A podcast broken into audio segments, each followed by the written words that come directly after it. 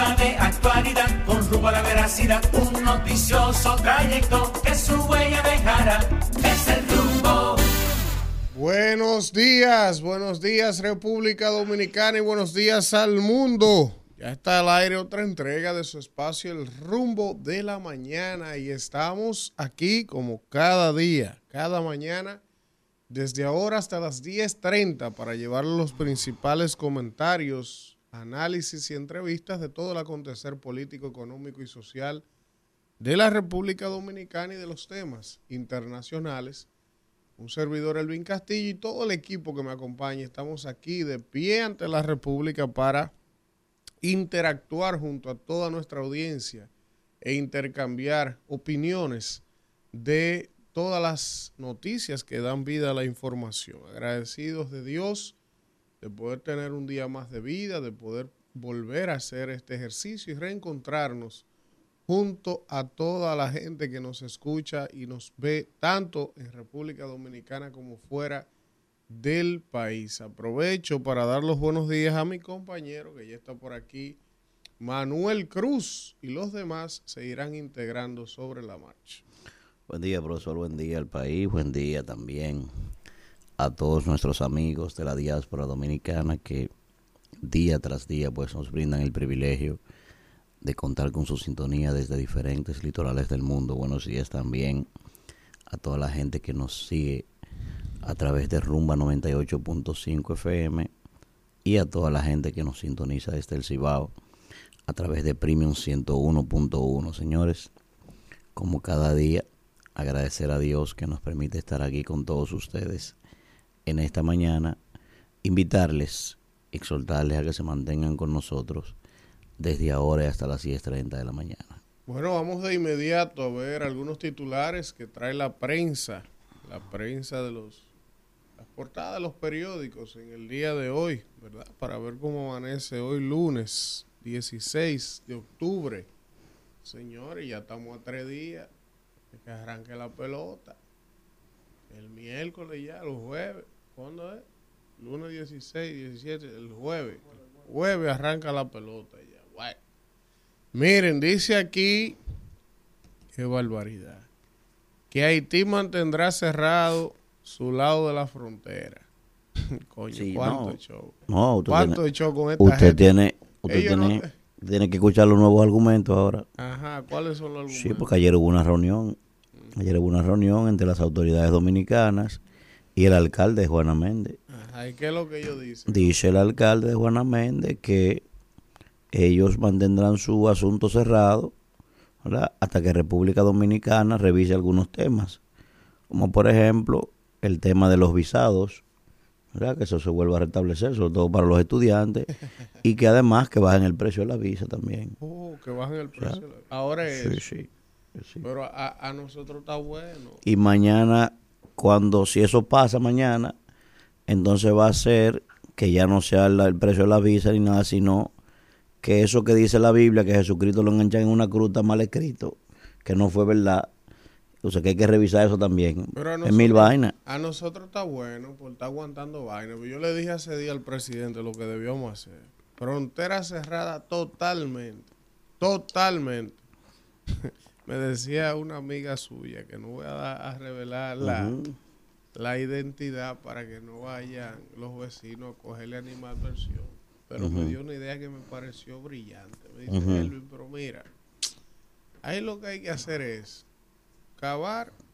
Usted sabe cuando se cavan la, una zanja, como una zanja. Sí. Usted cava una zanja con 11 kilómetros de profundidad y 11 de ancho. Y abajo a la zanja usted lo llena de mina por si se bajan para subirse. Y ya, y ya, y el paso fronterizo, una zanja. 11 kilómetros de profundidad no por tiene 11 madre. de ancho. Esto no tiene más. y minarla abajo y ya, para que se acabe el problema, porque que, coño, y cuánta vaina hay que aguantar, Dios mío. Y usted se imagina que fuera al revés, que fueran ellos, el país desarrollado, con ejército, con, con recursos. Usted se imagina que fuera al revés, con Hace el odio que esa gente no tiene. Hace rato que no hubiesen dado lo de nosotros. ¿Tú entiendes? Pero eso nadie lo ve. Está bien. Mire, dice aquí habitantes de la frontera necesitan intervención del gobierno. Bueno, eso hace días que está el gobierno yendo, y quedando 5 millones aquí, 6 millones aquí, pero la gente sigue ahí con mucha necesidad en la frontera. Tres muertos y cuatro heridos al volcarse una jipeta en la autovía del Este. El pan nuestro de cada día, los accidentes de tránsito. Alcaldía del Distrito Nacional interviene Villa Consuelo. Vamos a leer esto porque me parece interesante esa noticia. A ver qué intervención fue que hizo la alcaldía del distrito ahí en Villa Consuelo este fin de semana. Déjenme yo ver de qué se trata esto. Dice aquí. Alcaldía del Distrito Nacional interviene Villa Consuelo y recupera espacios públicos. Se logró desocupar aceras y las calles que anteriormente eran utilizadas por cuatro centros de banistería. La Alcaldía del Distrito Nacional realizó un operativo de recuperación de espacios públicos en varias calles y aceras del sector de Villaconsuelo que durante años había sido utilizado como depósito de diversas empresas para su beneficio comercial. Bueno, ahí está el ayuntamiento. Pues yo dudo eso. Ver, no, ya, Consuelo que hace el barrio entero. Que, que, ya Consuelo entero es las aceras que están. Todas esas, tiendas tienen su negocio Parece fuera. que ellos están iniciando ahí un proceso de recuperación de espacio. El barrio entero que hay que... ahí, por ejemplo, por ejemplo, al lado del destacamento, por ejemplo, de Villa Consuelo. toda, esa, toda esa acera, hay unos negocios que compran cachivache, ¿verdad?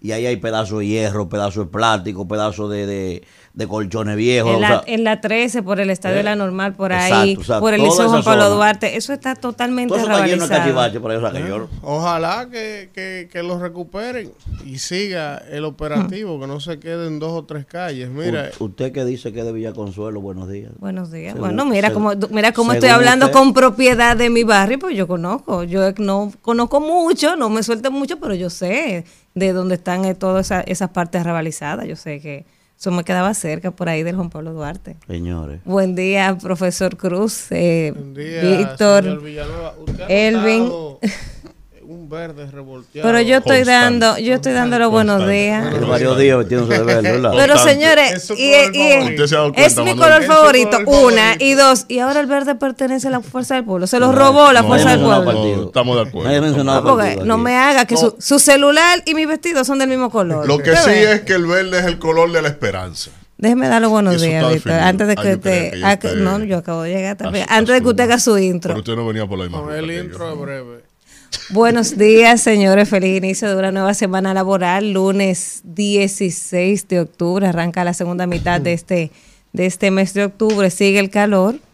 Dice Jean Suriel que a partir del 25 va a empezar a bajar. Pero no, no, no, no crean que va a ser frío. No, no, no. El calor va a empezar a ceder a partir del 25 de octubre. Y esta semana empieza la pelota, así que se pone interesante porque vamos a, respirar un poquito de la política y vamos a estar en pelota. Ustedes parece que están bastante desactualizados. Ajá. Sí, usted dice, usted, dice que empieza la segunda mitad de octubre y dice el caballero que estamos a cuatro días de la pelota. Eso fue rebautizado ya. Comienza la quincena aniversario a partir de hoy para que lo vayan sabiendo. ¿Eh? Para que lo vayan, que no es el viernes, no es desde hoy que se, que, claro que sí. es desde hoy que se empieza a celebrar la quincena completa del cumpleaños mío. Entera. Claro. O sea que no es Bueno, el que puede puede, los demás los demás aplaudimos. Que eso inicia hoy. Que todo el mundo cumple años, Manuel cumple 15. 15 días. Oficialmente lo celebramos el viernes, pero arrancamos desde hoy para que esté claro de eso. Mande la invitación con tiempo para yo mandar el traje de la lavandería. Bueno. Bueno. Buenos días, señor Villanueva. Bueno, bueno, buenos días. Lamentando el retraso, pero eh, dándole gracias a Dios Todopoderoso nos permite el privilegio de estar aquí en pie en este programa El Rumbo de la Mañana. Y bueno, Elvio, yo te pasé una foto. Yo arranco así. No, no, no, no. no. Estamos empezando la semana. Hace 20 días. Y esto de fotos. Estamos en titulares. Óyeme, hace 20 minutos. Le eché 20 minutos a una expresión combinada de, lo que somos como país. Esto es un tramo la Gustavo entre la Tiradente y la López de Vega.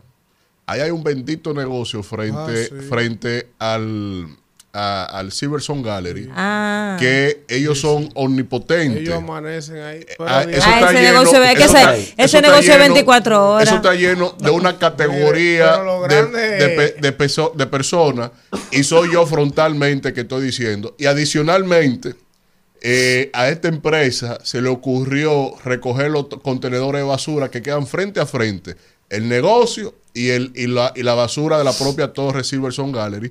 Y, y trancaron la avenida completa por 20 minutos. Pero oigan lo mejor, todos los que salen de ahí en esos vehículos de alta gama de ese sitio, todos los que salen de ahí, custodiados, le abren la puerta a los policías. Es así. O sea, la- mire. mira, eh, Pero tú sabes que lo grande. ese era el repo- ese era el chambelán, ese era el responsable de abrirle la puerta a esos individuos Pero lo grande es en que- esos vehículos alta gama pero con es- esas mujeres pero no, exhibidas pero- ahí. Pero no, explique bien para que la gente Sí. entienda. Es que usted venía a trabajar a las seis y media de la mañana. a las Y seis hay un meses. grupo Y de, de- ellos estaban saliendo, saliendo de Sí. rumbear.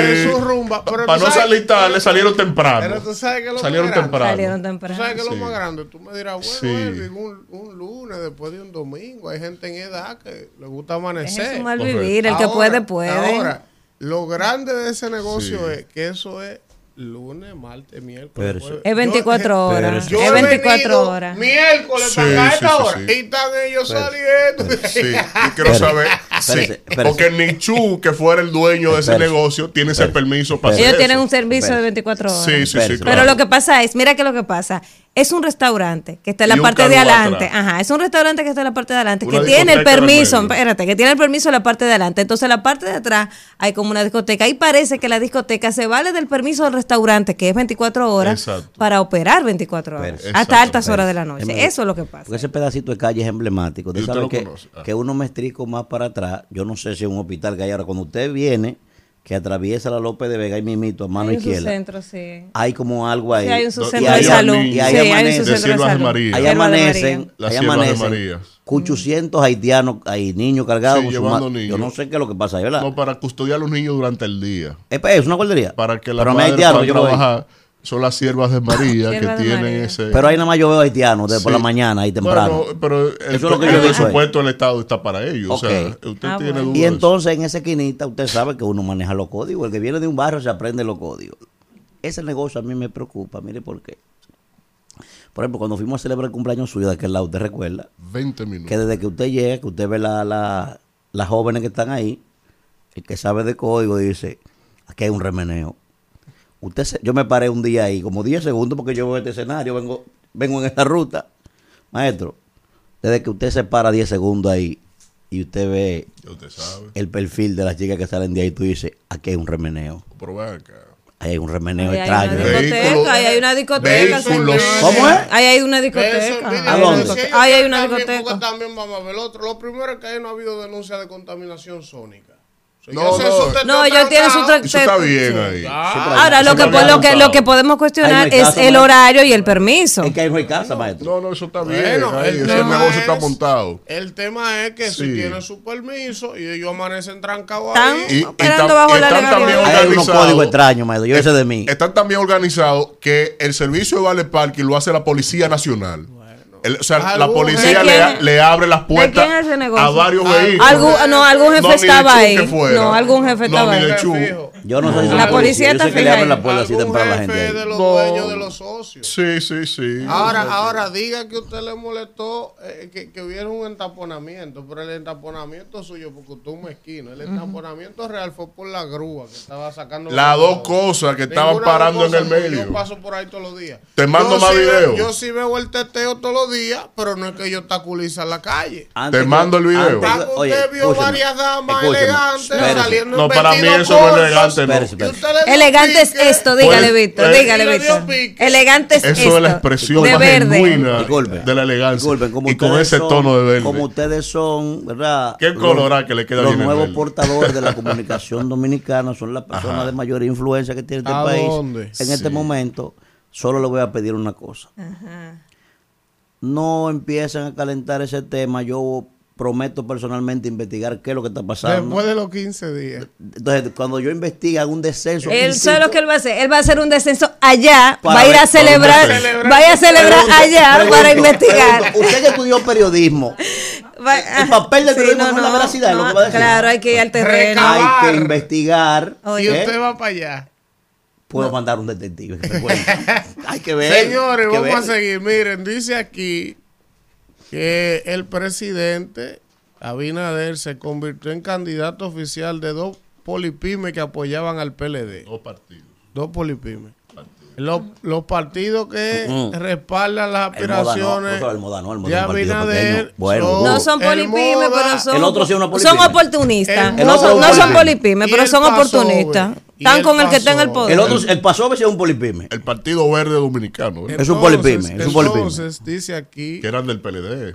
Que la oposición Que fortalece... era funcionario y regidor al mismo tiempo el señor. Oiga Sí, no, y que la y que y que el Pero déjeme dar la noticia. pero usted saltó a Pero otra. Usted llegó con su, que- con su protesta social. y que el del Moda estaba de que sometido de investigación y Está vaina. bien. Se es un murió, partido real se murió de pena y ahora su descendencia con el que lo estaba investigando. Watson, Watson entonces viene y levanta la mano. Tremenda corte, tres partidos. Sí, sí, sí, sí. Oposición fortalece alianza con mira a las elecciones de mayo. Esta es la, la, la- esta es Eso se ha convertido en una tremenda sí, corte. una ¿verdad? tremenda corte. Oiga, de que dice aquí que los, eh, los partidos opositores celebraron diversos actos políticos el fin de semana. Dice aquí que al igual que el partido gobernante, la oposición protagonizó varios actos durante el fin de semana en lo que sus candidatos presidenciales recibieron apoyo de otras organizaciones políticas. Oye, ¿quién fue el que arrancó?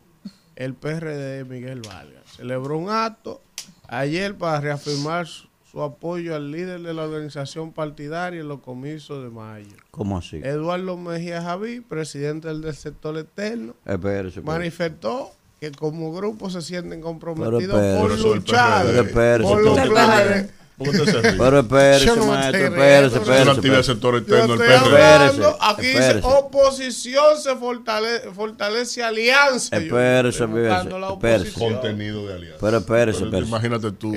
¿Quién hizo el, El titular PRD ahí? hizo un acto para reafirmar qué cosa. Sí, sí. eh, No, no, no, no. Es una actividad, eso está mal titulado. Un asunto del sector externo Por- del PRD. Porque el PRD hizo una actividad del sector externo de que ellos. para reafirmar, digo, pero ¿cómo reafirmar si son de ahí? Sí. No, en las declaraciones de Miguel Vargas se extrae que él hizo referencia al tema del proceso de la alianza. Bien. Que eso está en señala contra del PRD, vive acabando con el PRD aquí ese. No, yo Sí, no. entonces. Sí, vive por- acabando con el Por eso lo PRD. estoy corrigiendo. Yo no tengo razones para estar en Por contra eso de estoy corrigiendo. Simplemente analizo su realidad. Sí. Es un partido del sistema imp- importante. No, y además de eso, déjeme decirle algo. Déjeme decirle algo. Usted ha fallado en el análisis con el PRD. Miguel Vargas ahora mismo, para mí, para mí, es el individuo que está más aterrizado de la política dominicana en este momento. Le voy a Sí, decir por sí, qué. Porque tú te tienes que sentar a decir cuál es mi realidad. Bueno, mi realidad es tal cosa. Dentro de esa realidad, de esa dificultad, ¿cómo yo aprovecho el escenario? ¿Qué es lo que he planteado? Que desde- con República Dominicana, una doctrina de política exterior, digo, bueno, así como pequeños somos, vamos a tratar de estar en el escenario. ¿Qué ha hecho él? Ponte bueno, yo, en teoría soy mayoritario, aunque el número no tengo eso. Déjame colocarme en el centro del debate. Le pregunto a usted. Le pregunto a usted, Pongo la funda amarilla. ¿quién encabeza el centro del debate de esa gran alianza opositora? No es Miguel Vargas Bien, siendo pequeño, ¿eh? Entonces, Correcto. el tipo ha sido inteligente en ese escenario. bien, Con su dificultad la convirtió, en- la convirtió en un potencial. Así mismo. bien. yo- Ah, yo- usted tiene que ver ese- el ese chavo- asunto. El chavo decía, Tiene que ver ese asunto. el chavo decía, yo opino. Yo, Eh. digo, no yo, opino. digo, yo no opino. Ah, Miren, dice aquí, grupo de dominicanos varados en Israel llega a Nueva York, por fin. Diez dominicanos habían atrapado allá con el conflicto y ya están en Nueva York. Y otro grupo Ecuador. Dice por aquí que la renovación del malvete inicia mañana. Haga- una pausa ahí. noticia esa. eh. Bueno, es una noticia, Es pero que importante es eso. importante. Una, dos. Y él- ahí se pone en evidencia el problema de comunicación del gobierno porque siempre se anuncia como con tiempo. La campaña, claro, Sí, la campaña, claro. la Eso campaña se siempre inicia el primero de octubre regularmente la campaña. Eso se anuncia con tiempo. A partir de tal fecha, entonces nos enteramos un día antes. tenemos hasta, hasta, hasta enero. Está bien, hasta pero siempre se anuncia con eso- tiempo la que va a campaña- arrancar. La campaña inicia antes para que la gente se vaya preparando a buscar su... No di que mañana No, arrancan a cobrar. Si, si vence en enero, Sí, maestro. No, pero el dominicano, usted sabe cómo el la dominicano. La campaña siempre Eso empieza real. antes. Siempre No, ustedes son- Ah, bueno. Pero ¿y qué Ah, pero- diferencia tiene que la ¿Cómo noche es es? 15 días antes? Mucho. Ahora, si tú me dijeras que es que vence el plazo, no, la que es que vence el plazo a final de octubre, ahí si yo te digo, pero en enero, Manuel. El pero no pero- O Chelito, ¿Cuál es maestro. Chelito? ¿Y tú no te vas a un viaje cuarto en diciembre? ¿Cómo es? ¿A dónde? ¿A dónde? ¿A quién? Ah, digo a Manuel. maestro, es que usted cree, usted vive analizando a la sociedad como que somos nosotros aquí sentados, bien, maestro. está bien. Lo que tenemos posibilidad de un tarjetazo a comprar eso somos nosotros aquí, el vuelo no está así. Profesor, vence en enero el plazo. Está bien. Está bien. Tres meses. Siga En creyendo, siga que usted es el pueblo, o sea, que siga 15 creyendo eso. hacen diferencia en un plazo de tres meses. Usted es un Siempre pequeño empieza- burgués, maestro. Siempre usted. se empieza adelante, pero que pero- uno no está criticando por criticar, sino es un comentario al margen de que siempre empieza antes la campaña. Pero está consumidor le emite 1500. Ese, mira, esa sí que yo no la voy a leer. No me mande a mi vaina de proconsumidor. Oye. Te lo No, producción, Claudia, no le digo haga producción caso. en el aire. No le haga El caso, Claudia. Proconsumidor, a mí no me mande nada. Usted ¿Sabe tiene que qué? informar, esa está ¿Sabe interesante. por qué? Porque el proconsumidor no tiene facultades jurídicas para suspender ni sancionar a nadie. Entonces, mira, por ejemplo. Pero no mira, está ejemplo, suspendiendo. Él está haciendo que se cumplan no disposiciones. que claro que sí. Eso, o le dan facultades jurídicas para que accione o desaparece esa vaina.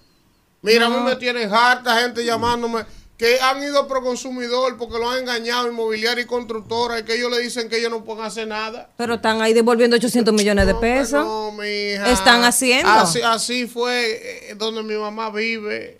Carlos Bonilla, antes de ser ministro de la vivienda, engañó un viaje de gente en Nueva Terraza y, y fue y le pone pro consumidor una sanción. 30 millones de pesos. Mira a ver si la pagaron. Porque no tienen facultades jurídicas de presionar a quien está estafando a los usuarios. Pero están haciendo. Van, a- van a devolver 800 millones. Para mí eso A no 1500, tiene sentido. sí, o modifican la tiene, ley tiene. y le dan No, facultad y la poder. potestad sancionadora, que a lo que tú te refieres, con al derecho administrativo de proconsumidor, es tema de debate y ha habido sentencias en función a eso. El proconsumidor no tiene esa facultad sancionadora, es lo que se ha extraído de las distintas sentencias.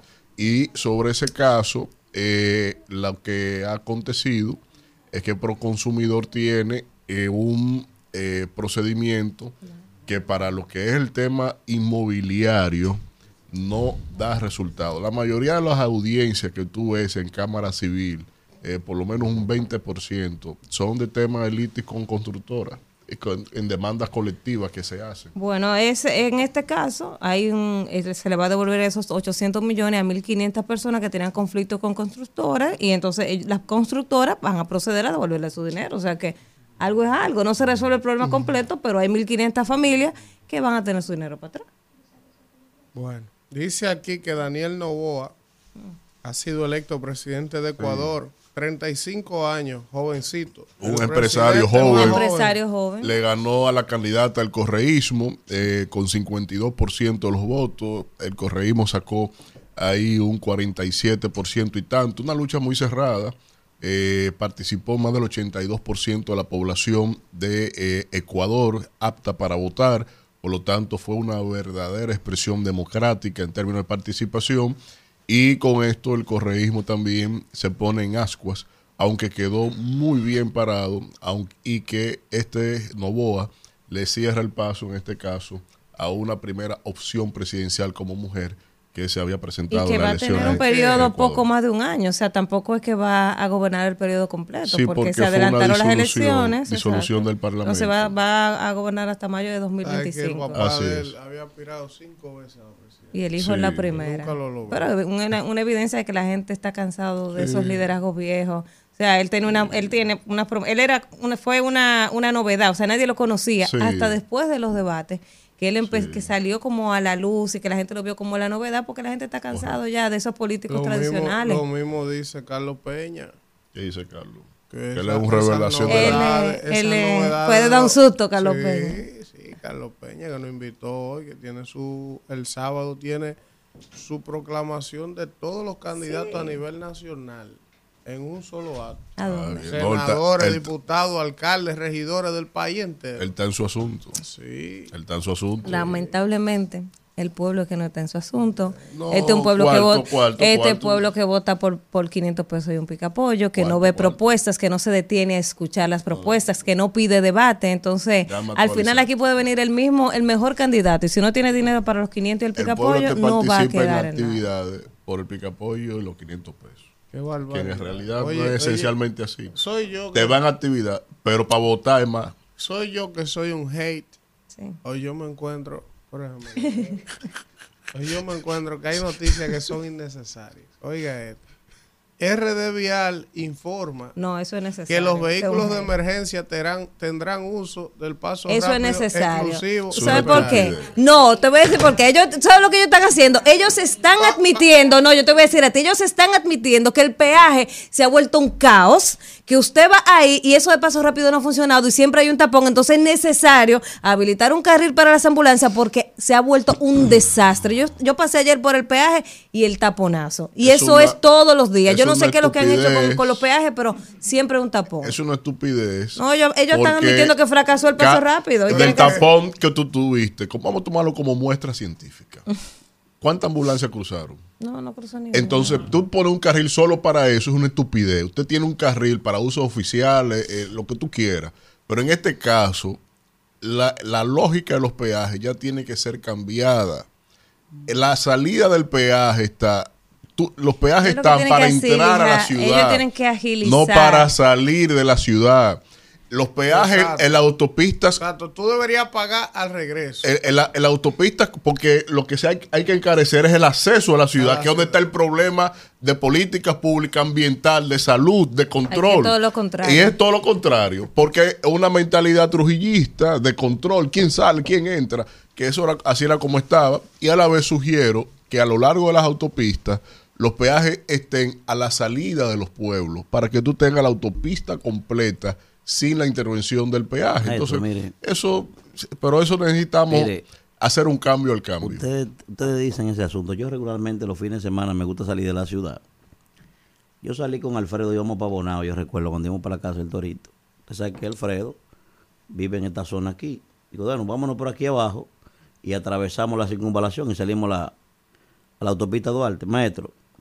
De donde está la cabaña, escuche bien ahí, en la, en la Independencia, de ahí, de ese pedacito de ahí, hasta cruzar el peaje de ahí del, que va para Jaina. Hermano, 45 minutos duramos. En un pedacito que no hay 150 metros. Del desorden tan grande que hay en esos peajes. Que yo no sé qué es lo que ha pasado con esa vaina. Eso se ha convertido en una porquería. Pero yo no entiendo por qué eso funcionaba bien. Una porquería se ha convertido eso, hermano. Y son Como todos los peajes. como el un solo taponazo. Que yo no entiendo esa vaina. De verdad que no. Bueno, señores, vamos a hacer un contacto, un contacto de publicidad y al regreso, pues ya venimos con más contenido de este rumbo de la mañana. Rumbo de la mañana. Bueno, 7.29 minutos de la mañana. Antes del comentario, vamos a darle la los buenos días eh, a los compañeros Kimberly Tavera y el señor Alfredo Castillo, que acaban de, Cruz. llegar. De la Cruz, perdón. Ay, este hombre me en la sopa. Buen día. Buenos Buen días, día, compañero. Danira, Manuel, Elvin, Víctor y Alfredo. Y muy buenos días también al equipo de producción que nos acompaña aquí detrás en cabina y a toda la gente que nos escucha, que va de camino a dejar a sus hijos a la escuela y de camino hacia sus trabajos en este lunes 16 de octubre a mitad del mes, esperando que sea una semana productiva Día, para todos. Día Mundial de la Alimentación, se me de pasó la decirlo de la alimentación sana. Y nada, que ojalá que hoy eh, podamos tener un día mejor que el que tuvimos el viernes aquí. He, he visto que Elvin vino el más viernes. tranquilo. Pero el viernes todo fue un Eh, buen día. eh, Elvin vino más fue un buen tranquilo día. hoy. El viernes fue un buen día. Señor deje Alfredo. que yo arranque ahora. Ay, ay, Ah, ay. bueno. Vamos con el más Alfredo. No, Entrar. Alfredo, Alfredo. Entrad por la puerta estrecha, porque ancha es la puerta y espacioso el camino que lleva a la perdición. Atención los malditos del privity. Ah, tú venías escuchando también. Y muchos son los que entran por ella. Porque estrecha es la puerta y angosto el camino que lleva a la vida. Sobre todo porque no te invitan. Y pocos son los que hallan. Esperen. San. Mateo 7.3. Esperen el futuro, Él, que regularmente mis palabras se convierten en predicciones. Esperen el tú futuro. vas para allá a ver qué es lo que está Esperen pasando. en el futuro y ustedes van a ver que ahí hay un juidero. Atención, país. Este, hay un este es un, este, Ahí. es un, este es un programa que al igual que como arrancan los trenes, ustedes saben que los trenes arrancan en desfase. Sa, sa, sa, sa, pero a medida que va la marcha, el, el- el- el tren entonces... eh, Se va encarrilando. se- no, y compensa. Entonces está sincronizado. Sa, sa, sa, sa. Coño, pero la principal información que tiene este país es que agarraron a Tecachi preso. No, no. Eh, Esa no es la principal. Y aquí, Aquí se habló aquí en, este, de en este espacio de eso que estaba en Ascua, la República Dominicana, Yo con no- el pan a 2 por 15, el pollo a casi a 100. Yo le dejé esa noticia porque usted es el farandulero. de ahí. Vámonos. Rumbo de la mañana.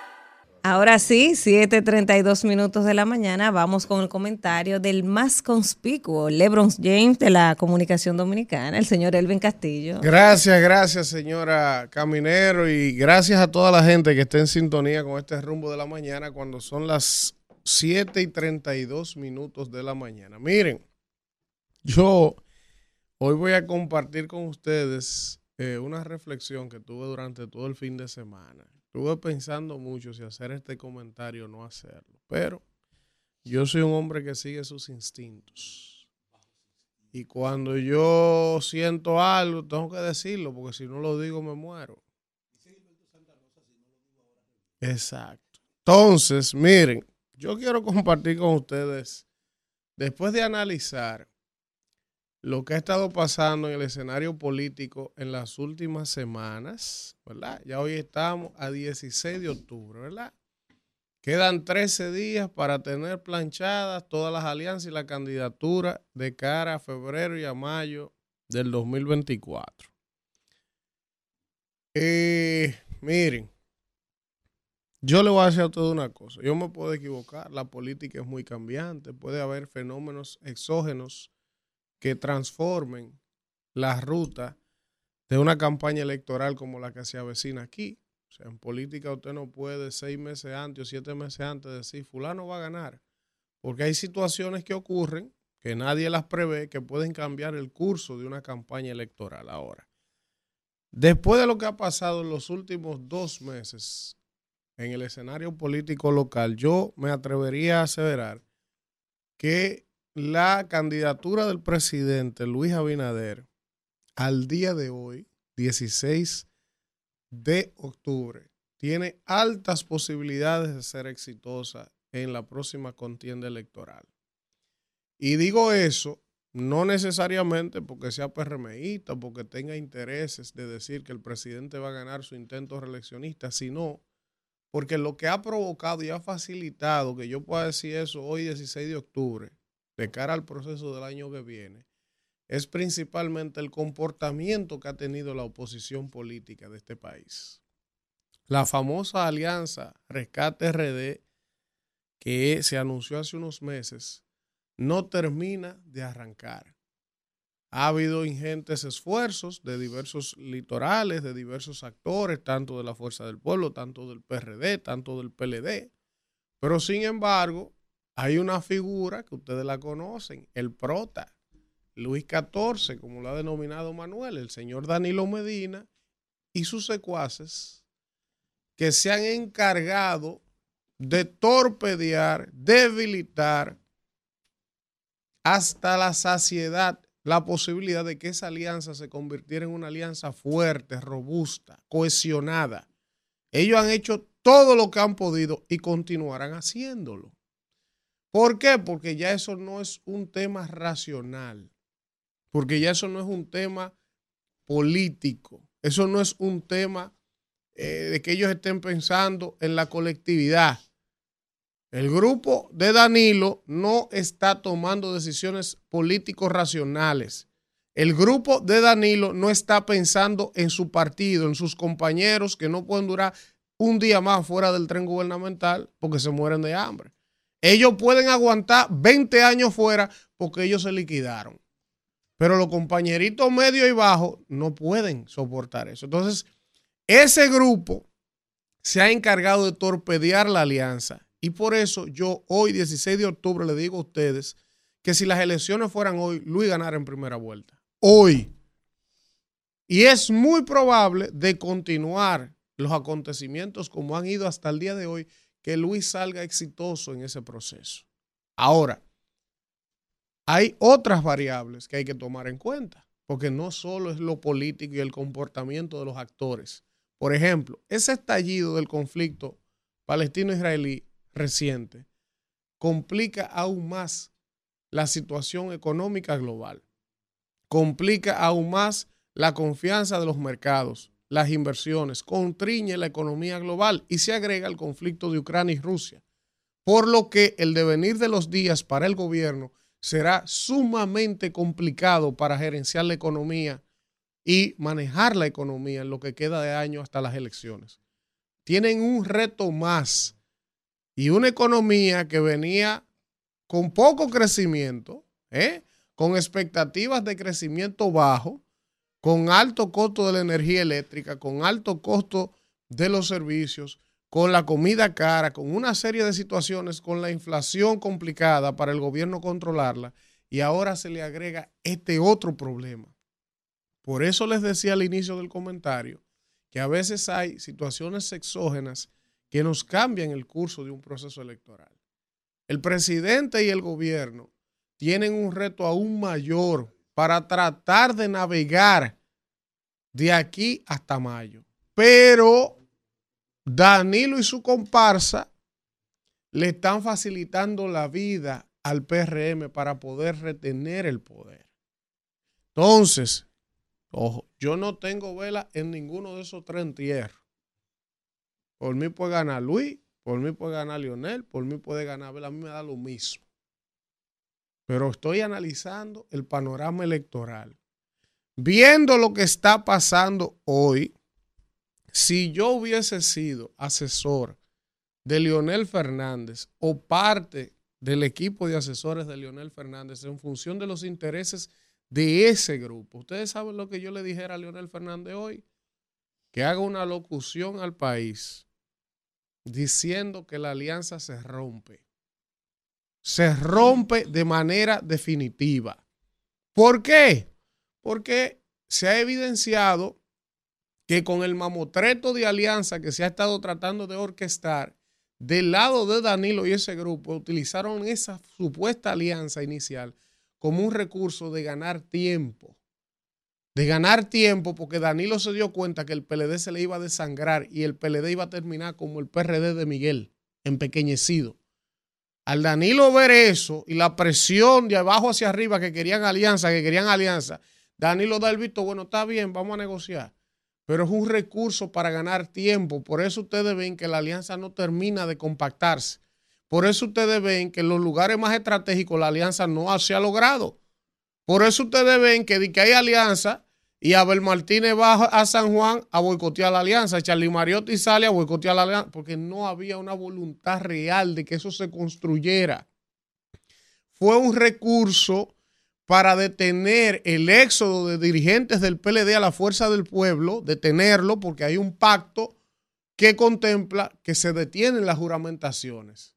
Y Danilo inteligentemente lo que ha hecho es ganar tiempo. Y ese tiempo que ha ganado Danilo, que no ha permitido a la alianza avanzar y crecer, lo ha ganado el presidente y el PRM en oxigenarse. Incluso ha crecido el presidente en ese proceso. ¿Por qué ha crecido? Porque coyunturalmente coincidió la crisis de Haití. Y aunque un grupo de analistas y especialistas geopolíticos entienda que hay cuestiones que habría que cuestionarle, valga la redundancia, el manejo de la política diplomática con relación al tema de Haití, el conglomerado que no sabe de esas cosas ha visto con buenos ojos el manejo del presidente del tema.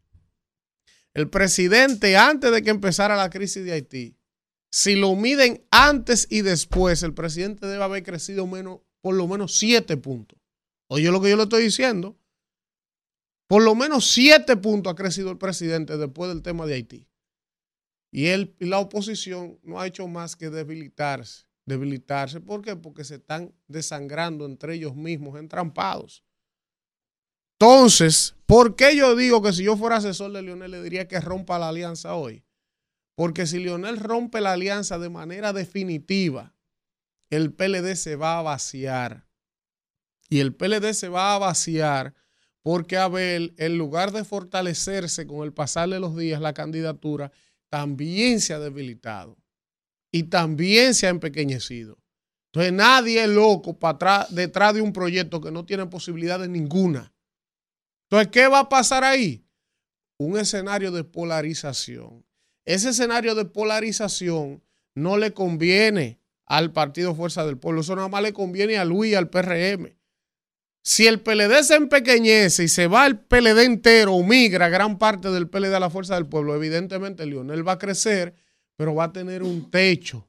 Y entonces, al PLD está tan chiquito, Luis tiene posibilidades reales de ganar en primera vuelta. Pero yo prefiero trillar ese camino de esa forma y no continuar entrampado en la trampa de Danilo. Y yo me voy solo y apostaría, si fuese la oposición, ya a los factores externos económicos y los choques económicos, a ver cómo el gobierno termina manejando las crisis, para tratar de competir y convertirme en una opción real de tratar de arrebatarle el poder. Y si no, ellos terminarán siendo el segundo partido, el primer partido de oposición consolidado de la República Dominicana y el PLD estaría compelido a desaparecer como una fuerza hegemónica. Y digo que si yo fuera asesor de Leonel le recomendaría eso en vista de que pasan semanas, vienen semanas. Mira, por ejemplo, Luis Alberto Tejada en Santo Domingo Este. ¿Qué tiene la fuerza del pueblo ahí eh, como candidato que no puede pactar una alianza para apoyar a Luis Alberto? Oh, la fuerza del pueblo no tiene ningún problema. El problema es que la fuerza del pueblo dice, yo no tengo problema en apoyar a Luis Alberto, ahora apóyame a Omar. Y ellos te dicen que no. Ah, no, pero ¿por qué tú no quieres apoyar a Omar en una alianza? O sea, ¿cuáles son los elementos? ¿Tú tienes candidato a senador en el distrito? No. O sea, hay una serie de cosas que evidencian que hay una intencionalidad en boicotear la alianza de Danilo y su grupo. Entonces usted no puede dejarse arrastrar hasta un punto en el que no haya punto de retorno.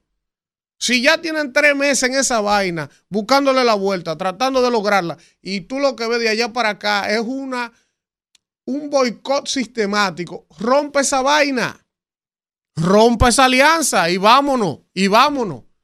A ver si es verdad, como ellos dicen, que ellos tienen un segundo lugar, que la estructura es más grande. Pero hermano, se le fue Hidalgo, se le fue Francisco Javier, se le fue Domingo Contreras, hasta el pobre que hablando con los palos luz, que no haya que hacer, loco por irse e indeciso. O sea, los principales dirigentes de ese partido pero mira si Juan Ariel Jiménez es inteligente, que es de, la, de las lumbreras más importantes del presente y el futuro del PLD, que arrancó para. ¿Y por qué ustedes creen que Juan Ariel se fue para Harvard a dar clase? ¿Ustedes creen que es verdad que él se fue para Harvard y que porque eso era un escalón más en su carrera? Es porque está viendo que el panorama político es gris, que él no iba a buscar nada en un escenario donde él no tiene capacidad de incidir. ¿Qué él hizo inteligentemente? Preservarse. Se va, se va y se aleja de eso. Hoy uno de los tipos con mayor capacidad de generar debate y oposición en favor de su partido. Entonces, al final, si yo fuera asesor de Lionel, yo rompiera esa alianza, pero ya. Isidro. Rumbo de la mañana. Bueno, regresamos en este rumbo de la mañana. El señor Villanueva quiere decir algo. antes que nada, en el ámbito noticioso, Víctor. Sí, sí, sí. Una de las noticias más tristes que yo he ah, podido ver en mi vida fue la expresión de un médico. Ay, que murió su hijo. Que murió su hijo de dengue. De dengue. Su hija, su hija. Su hija de dengue, sí. de 20 años. Sí, esa es una de las expresiones más tristes que yo he podido ver eh, en estos últimos días eh, en los medios de comunicación. Una cosa... Que él señala la virulencia del tipo de dengue que está circulando en el país y la compara con la falta de promoción en prevención de las autoridades y sobre todo el establecimiento de un protocolo de atención a ese virus en Nosotros que tenemos hijos, en medio del dolor por la pérdida de su hija, María Pérez Serrata, de 13 años de edad, el urólogo José Ezequiel Pérez Vidal hizo un llamado a las autoridades a adoptar medidas contra el brote de dengue que continúa, con- que continúa causando estragos en la población infantil. Solicitó al presidente presentarle, prestarle atención a la creciente epidemia, él llama epidemia, y afirma que las cifras no corresponden a la realidad porque por lo que pidió declarar un estado de emergencia en el país ante un aumento de casos. Yo, Yo- yo lo le estoy haciendo un llamado al presidente. Yo entiendo que usted en un plazo de 24 horas debe de decretar un estado de emergencia donde se comience una campaña de fumigación, de orientación del dengue que tenemos de frente, sostuvo el galeno. Eh, eh, yo, yo dije aquí la semana pasada, están manipulando las cifras. La realidad de lo que está pasando en los hospitales de este país eso. con el dengue no es lo que están diciendo los boletines epidemiológicos que salen toda la semana, porque Sí. lo están publicando retrasados, con tres semanas de retraso, para que no se sepa la realidad. Y eso es peligroso porque la gente minimiza Así el es. nivel de riesgo. Eso me porque- partió el alma. No, Sí. pero a cualquiera. 13 Sobre todo el que tiene Vamos, hijos. vamos con la gente. 14. Usted va a decir algo, Villanueva. Ca- Oh, Víctor, llévese de sí, mí. Sí. Deje eso. Deje eso. Llévese Lo- de lo- mí. lo dejo ahí. Buen día. ¿Quién nos habla y de dónde? Durán de Vera, ¿cómo estás? Adelante, Durán. Oye, mi hermano, ¿qué fue lo que comiste hoy? Ay. Tú tienes una visión. Hace días que yo le estoy dando mente porque es que están de- esta gente están dejando. Aquí el presidente que marca la agenda. Antes Faride era ahí, mira, eh, Candela con, con el gobierno. Y esta gente están tranquilitos todos. un Ahora LeBron lleno James. de problemas, un gobierno lleno de, de, de- de debilidades. Y esta gente pensando en los, en los, eh, en los- mirando para arriba y averiguando. Señor, y el presidente está en todas, el presidente está en toda parte. la Presidente noticia, corriendo anuncios, solito, cabalgando, tranquilito, así, mira. Cabalgando, un hombre lleno de... El presidente hacía la reelección, mira, cabalgando. Cabalgando. Y ellos Oye, matándose y final- entre ellos y chimeando. Y la, la oposición, adiós ustedes, yo veo ahí a Los Víctor, Sol, pero ellos mataron a- Emilio Rivas y ayer el- partido de Emilio Rivas se pero unió a son ellos. pocos, lo- lo- no, no, no, están callados. Y, y mira, y otra cosa, ahí en San Cristóbal, esos pobres gente, mira, mira lo que ha hecho el gobierno. Ahora yo te voy a decir una cosa, si el, si el PRM después de ese desplante que le ha hecho a San Cristóbal, gana en San Cristóbal, que hay que cerrar este país.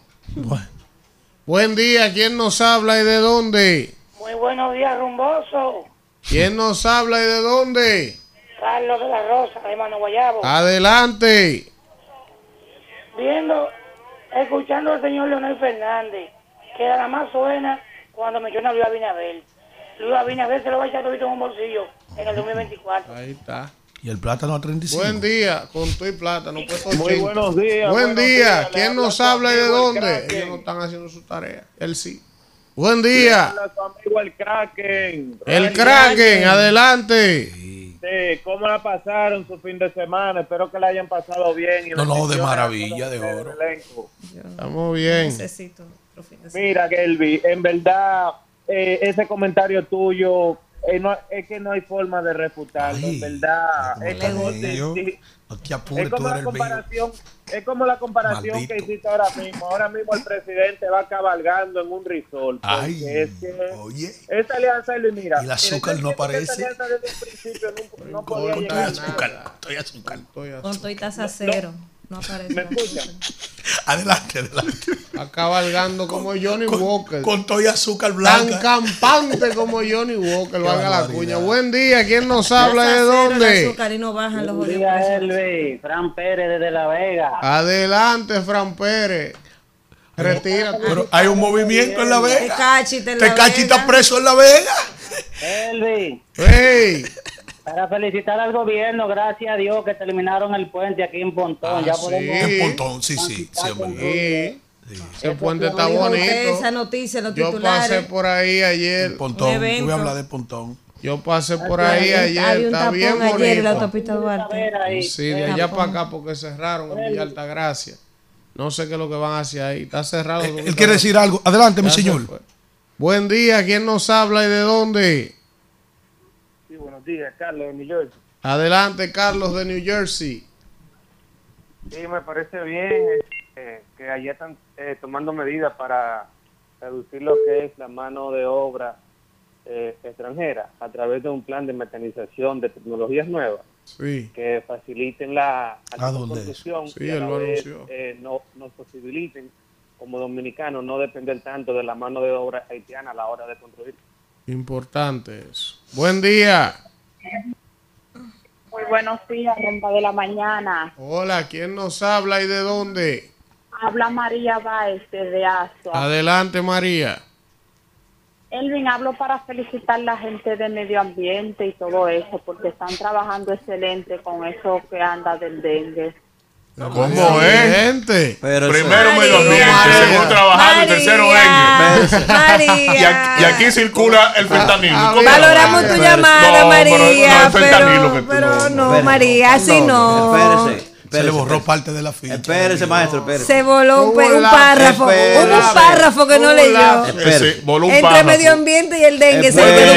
ya lo Ella está como el, el, el presidente saliente Vamos de a Ecuador. escuchar Manuel. En un lazo. Es Espérese, espérese. Ay, hombre. Está ahí, María. No, ya ya se fue. Y ¿cómo va a María se fue. Repítame eso, María. maestro, en serio, para yo asimilarlo, maestro. Atención, Raúl Raúl buen de Oro día. Solo. Así no. ¿Quién nos habla y de dónde? Qué batalla. Jesucristo, ¿en qué que tú vienes de por ¿Quién Dios? nos habla y de dónde? Madre mía. Adelante. Arréglame eso ahí. Que una suara hizo un lío aquí. muy contentos con nuestro título que nos entregó el señor presidente. Ay, sí, señor. ¿Y dónde está tu Y título? más, y más contentos nos quedamos. que ¿Dónde está tu título? Pero deje que hablen. Para que diga Pero dónde que deje que Que hablen. Deje que hable la gente. Que no la sabe la parcela de Qué él. ¿dónde fue? barbaridad. ¿Para qué? ¿Usted la va a hipotecar? Déjelo quieto. Usted no sabe si yo le presto. Padre, ¿qué es lo que le va a prestar? Qué barbaridad. Buen día. ¿Dónde está el título? Oye, Buen día. Qué risa en el grupo, dice Chaudo. María, entrega el celular. ¿Quién nos habla y de dónde? Francisco Mato de Santo Domingo Norte, Elvi. Adelante, Francisco. Muy de acuerdo, Elvi, con tu comentario, hermano mío. Mierda Nunca va a pa'l haber Licey. confianza, porque Danilo Medina, tú sabes que tienen algo entre él y Lionel. Siempre han tenido su problemita. Y él no va a aceptar eso. Para que Lionel no Déjeme oír, por Y favor. te voy a decir otra cosa, Elvi. Qué bello está quedando es- esa rotonda de Cristo Rey. El presidente y Fellito Subervía están haciendo un Eso buen trabajo. bonito. Y la alcaldía. En es- en- en- oye, La alcaldía y también. Y la alcaldía también, porque está- van de la mano, claramente. Eso está bonito. Ayer yo pasé por ahí, mi hermano. Mírame, y los pelos se me engrifaron de tan lindo que está eso, mi hermano. ¿Cómo es. Eso está bonito. No, el Cristo haciendo en Par. Cristo Par. el Cristo Rey. Paz, Está muy Sí. chulo ahí. Sí, eso está bien ahí. Buen día. ¿Quién nos millones. habla y de dónde? Buen día, buen día, equipo. Miguel de Brooklyn. Adelante, Miguel, desde Brooklyn. Tengo una queja, el, eh, Elvis, perdón, sobre el norte. Yo Pero tú estás en Brooklyn. en- ¿De? Espérense, Y espérense. es, y es increíble que lo- los meses que yo no alquilo, la luz me llega igual que los meses que está vacío el apartamento. Yo estoy por creer que es como una tarifa fija que ellos me tienen, que el, que el contador está ahí de, está de más que todo. Estoy harto, estoy por quitarle el, el, el contador y dejarlo allá en la oficina. Y le voy a Maldito sea frente Y lo voy a, y lo voy a romper. ¿Sabes que Tengo un amigo que trabaja con Milton Morrison de Sur, un amigo entrañable. Suyo. Sí, a veces yo no bebo casi, pero amigo de trago, de sincerarnos. Y estábamos discutiendo el viernes, él me discute a mí el tema de la tarifa eléctrica, queriendo justificarme que el aumento de tarifa se debe al verano, al calor y a la demanda. Digo, no me hable disparate. O diga eso Aquí en vivimos público. en verano el año entero. Diga eso en público, porque si fuera así, mire el ejemplo que le acabo de poner. Tiene apartamento aquí, él vive en Brooklyn. Cuando está alquilado, él dice, está bien que si están consumiendo me llegue de un monto la luz. Ahora, si el apartamento está desocupado, sin consumo, ¿cómo me va a seguir llegando igual la factura? Sí. Evidentemente no hay un control sobre la tarifa. Lo que sube Eso- no baja. Usted y yo vamos a tener razón entonces. El Al peor final error- van a coincidir, eh. Usted y yo vamos a coincidir. El peor ¿Dónde? error que puede cometer un Siga ciudadano. cogiendo la llamada, no Escuche apure. bien. No. ¿Y usted cree que eso no aguanta nadie? Se está, se está quemando goma en el país entero por los apagones. presidente. En Barahona, Nada sábado en la noche, la cabeza goma. suya. Y, la y los apagones. Yo le esa frente usted- que Maestro, brilla hoy maestro, más que maestro, gana el presidente. Yo le con aseguro a usted que él no gana ni un ta- juego de taquito. Gana por encima suyo de Lionel y del frente. Ni un juego de taquito gana. Buen día. Con su principal aliado, el jefe de campaña de Luis se llama Danilo Medina. Buen día.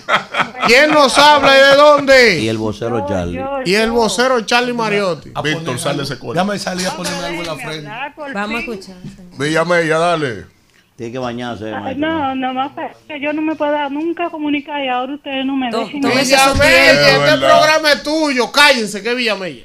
Óiganme, ustedes saben de la única forma que yo voy a comprobar que este pueblo está comiéndose el fentanilo es que el presidente se vaya en primera vuelta. Dígaselo a Elvin. La otra es, este fin de semana cogí un calorazo con esta luz que no sirve cuando no es que no está dañada y que no hay. Mi cuñado que quería cambio de bombillo para vela, él es empresario Qué y ahora está gestionando una planta que le vale 8 mil dólares porque la luz le ha dañado todos los aparatos. Cuando la luz se va, le tumba el sistema, empiezan los los- los- los clientes a mandarle de todo tipo de vaina, de quejas, porque simplemente esto no sirve, lamentablemente. Bueno, gracias Villamella. Miren cuánto hay conectado en el chat. Confíen en mí. Rumbo a los mil. Eh, confíen en mí. 700. Con el Balsa- chiquito, con el chiquito. En el chiquito. En el canal Es que me pequeño. Buen día. ¿Quién nos En el y de canal que dónde? tiene menos Ahorita. Alfredo llegó hablando de las puertas estrechas y ahora está del chiquito. Son buenas. Buenos las días. Buen Adelante. día. ¿Quién Les se- habla Judy desde Santo Domingo Norte. Bendecida semana tengan ustedes. Amén. Igual. Gracias. Mira, el viviendo las encuestas también que salieron el día de ayer favoreciendo a Abinader en alto calibre.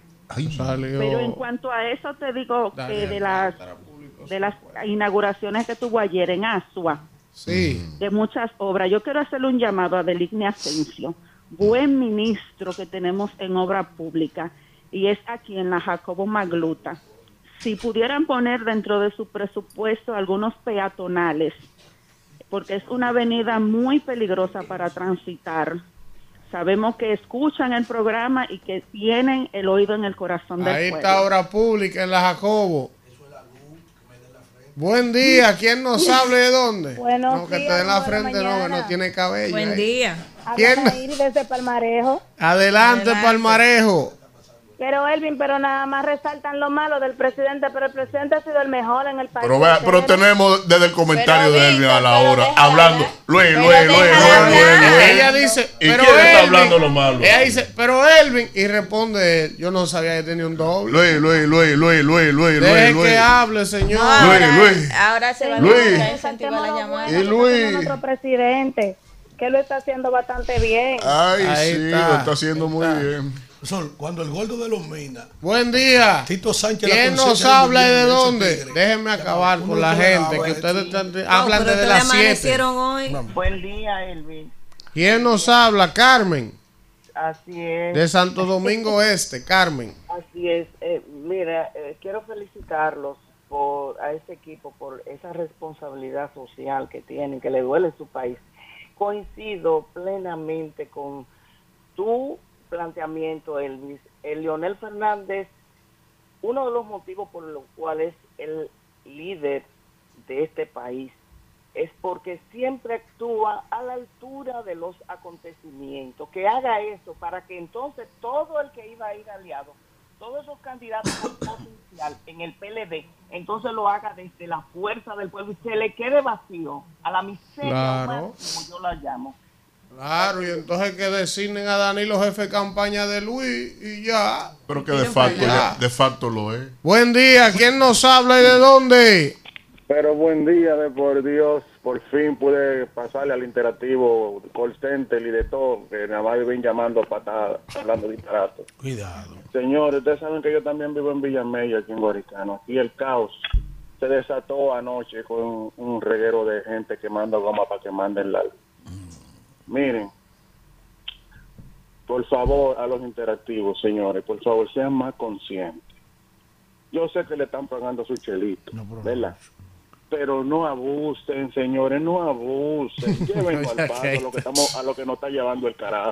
Bien, No se burlen. bien, No, bien. entonces los otros no son interactivos. Se dedican a eso. No en es la ningún mañana interactivo. No, interactivo. compañero. Bueno. yo digo los otros. Vamos con la gente. todo el que llama para interactuar Vamos con la gente, ya no está hablando de. Villamella no Está interactivo. bien, vamos con la No, gente. oye, pero esa es la que más tiene. señores. Tú la ves llamando a otro programa. maldita vaina. Pero yo no oigo Pero nada. cálmense que vamos con la gente. Miren, el chat de YouTube. Joel Alexander Bello nos saluda. Olchi Priva desde Suecia. Yani Miguel de Jesús. Ernesto Cuello. Gervasio Peña nos saluda. También Lenín Castro desde Pensilvania. Marcos Tapia. La Sombra de Shadow. Está por aquí. Está por aquí también Yeuri Suceta desde Nueva York. Ibe Piné del Gallo Transporte de la zona oriental. Jaime Luciano desde Washington. Jessica Jiménez. También Ángel Ramírez, Esmil Correa, Robert Mora. Raiza Aquino desde Suiza. Alejandro Rodríguez desde el Bronx. Rufino Acosta. También está por aquí en sintonía Lucy Esther Díaz. Larimar. No, Larisa Saturria. Nos saluda Josué Almonte. También está por aquí Ángel Ramírez. Alfredito Zapata. Eh, Está por aquí también. Y esa amante usted le toma la Está llamada. por aquí también Francisco Alberto Mercedes de Green Team. Volvió el conteo. Está por aquí Ángel Suero, Adalberto Frías, Moisés Frías, Julio Veras de Nueva York. ¿Eh? ¿Ustedes saben cuánta gente hay ahora aquí? 741. Sol, ¿usted me permite dar un mensaje de de una gente? El aquí? rumbo la mañana. Dependiendo de qué el mensaje. No, le voy a explicar. Lo que pasa es que la esta es mi solidaridad con la gente, porque la gente está escuchando este programa. Vamos a ver. Líder, muy buenos días. Disculpe la intromisión, Qué barbaridad. pero el programa tiene algún número para llamar. Quisiera denunciar públicamente lo sucedido aquí en la zona colonial. Tenemos Ay. 24 horas sin luz. Sí, pero, pero espérese, espérese, espérese, espérese. Porque diga que ayer en la zona colonial pasó un accidente, un camión que no debería estar pasando por ahí, tumbó unos postes de luz. O sea, no, porque hay No, que, hay que no ser dice, justo. Eso él no lo dice. Hay que ser justo. Tenemos una crisis con el sistema eléctrico. Pero metidos, que él mismo No, lo subió. No, no, no, Ah, eso no tiene que ver con los Eso no. Y la goma que están quemando en los pueblos. ¿qué es lo que Usted, usted subió en su Lo de la zona fue por un que un accidente. camión tumbó y viene de Mequino no, a no, decir Él se le olvidó, él se le olvidó. Maldito. No, de la cruz. Bueno, regresamos en este rumbo de la mañana cuando son las 8 y 7 minutos y vamos a continuar con los comentarios y es el turno de Danira Caminero. Gracias, Elvin, y gracias a toda la gente que está en sintonía en este lunes 16 de octubre del año 2023. De entrada, desearles a todos un feliz inicio de esta semana laboral, que puedan pues lograr todo lo que se propongan para este día. Yo hoy quiero hablar eh, acerca del caso de los pastores de Villa Altagracia. Eh, ustedes saben que un caso que conmocionó a todo el país eh, por la magnitud de esa tragedia, el acribillamiento de esa pareja de pastores que fue confundido por, la, por unos agentes de la Policía Nacional, más de 50 disparos en ese, Kia eh, K5 blanco, un hecho que ocurrió en el año 2021 y que de hecho, en ese caso, recordemos que el presidente, también consternado por la magnitud de, de ese hecho, pues dio sobre la mesa, se indignó y ese caso fue el que aceleró esa reforma policial que tanto se había anunciado en el país eh, y que esa reforma policial que era necesaria y que sigue siendo necesaria, porque aunque estamos todavía, se está trabajando en la reforma, se necesita que se siga trabajando. Muchas cosas que han mejorado, muchas cosas que han avanzado, pero todavía es necesario que se siga trabajando en el tema de esta reforma policial. Pues el pasado viernes, eh, por fin, eh, pues fueron condenados los implicados en esta tragedia. Unos fueron, fueron condenados y otros fueron descargados. Fueron condenados aquí a 20 años de prisión el coronel César Mariñez y el raso Guillermo Rosario Melo y fueron condenados a ocho años de prisión eh, el segundo teniente Victorino Reyes Navarro y Ángel de los Santos. Estos eh, fueron condenados a ocho años por tentativa de homicidio voluntario. y fueron pues declarados no culpables Emil Alexander Rincón Martes, Domingo Perdomo, Juan Samuel Ogando Solís y Anthony Castro Pérez. Eh, el cabo Norqui Rodríguez, que también estaba implicado en el caso, pues recibió sentencia absolutoria. Luego de esta sentencia, que fue pasado viernes, una sentencia que se transmitió en vivo, algunos medios le dieron cobertura en vivo porque por la magnitud del caso mucha gente estaba pendiente y le dio seguimiento, pues la familia dijo que no estaba conforme con la sentencia porque por tal nivel de atrocidad ellos esperaban que se le diera la pena máxima a los implicados en este caso. Pero yo no quiero solo centrarme en ese tema de, de la sentencia, sino que llamó la atención y algo que llamó la atención, no de todos los medios, porque no, quizás no todos lo resaltaron en el mismo día, pero sí llamó la atención el caso del padre de la joven Elisa Muñoz, que eh, lleva siete meses preso. Y hay que recordar que en este año, en marzo, él fue apresado, eh, pues porque trajo unos, unas, unas armas largas, unos, unos, unos, unas armas, un rifle de asalto y una 9 milímetros. La trajo por una empresa, la mandó por una empresa una naviera, en una caja, y lo que él pensaba hacer en ese momento era eh, matar a los responsables de la muerte de su, de su, hija. Entonces se descubrió toda la trama que él tenía, había una, una, una, audiencia el 2 de marzo y en el mes de febrero pues se descubrió que él mandó unas armas de manera ilegal en una caja. Y entonces se llegó eh, mediante investigación a la conclusión de que él pretendía el 2 de marzo pues utilizar estas armas contra aquellos que le cegaron la vida a su hija y a su esposo. Pero, ¿qué llevó al señor eh, eh, Muñoz a querer cometer este hecho? Bueno, varias cosas, y lo decía en ese entonces la familia del señor Muñoz y de la fenecida Elisa, que él estaba indignado. ¿Por qué estaba indignado el señor Muñoz? Bueno, él estaba indignado porque en las audiencias se referían a su hija y a su esposo como las supuestas víctimas. O sea, como que estaban dudando de que fueran víctimas, ¿verdad? Pero también él decía que ya el hecho tenía dos años y que él sentía que estaban como que dilatando el proceso.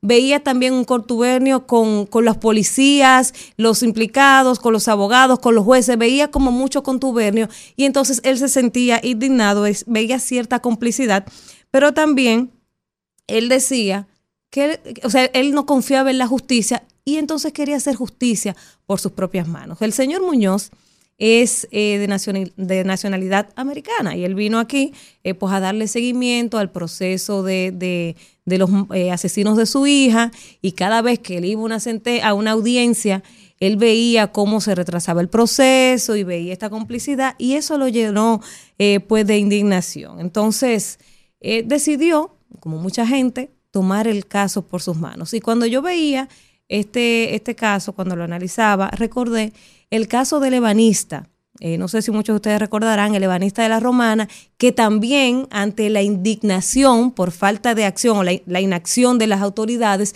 él tomó la justicia por sus manos. Ese ebanista que mató cuatro, eh, tres civiles y un policía, e hirió cinco, porque se cansó de poner querella, porque a él le robaban y él iba a la policía y no le, no le hacían caso. Entonces un día el tipo no aguantó más cogió un rifle y mató cinco, cuatro personas, entre ellos un policía, hirió otros, hirió cinco personas y lamentablemente al final fue acribillado por la misma policía, que también en ese caso puso en evidencia la falta de protocolo de la Policía Nacional. Entonces, cuando uno analiza el caso del padre de Elisa Muñoz, el señor Ramón Muñoz, y ve el caso del señor de la Romana, que eh, este, gracias a Dios que lo que pasó con el padre de Elisa no llegó a una tragedia mayor porque él estaba listo, él tenía las municiones y tenía todo para el pasado 2 de marzo cometer una tragedia, matar a todos, entrar a, esa sala de audiencias y matar, acabar con la vida de quienes cegaron la vida de su hija. Gracias a, gracias a Dios que no llegó a eso. Pero cuando uno se pone a analizar, en este país no pasan más tragedias como esas que pasó en la romana, porque mucha gente no tiene acceso a las armas porque no tiene acceso a hacer justicia por sus propias manos. ¿Y qué es lo que ha pasado? Bueno, la gente se ha cansado de ver que las autoridades no hacen lo que tienen que hacer y deciden tomar la justicia por sus manos.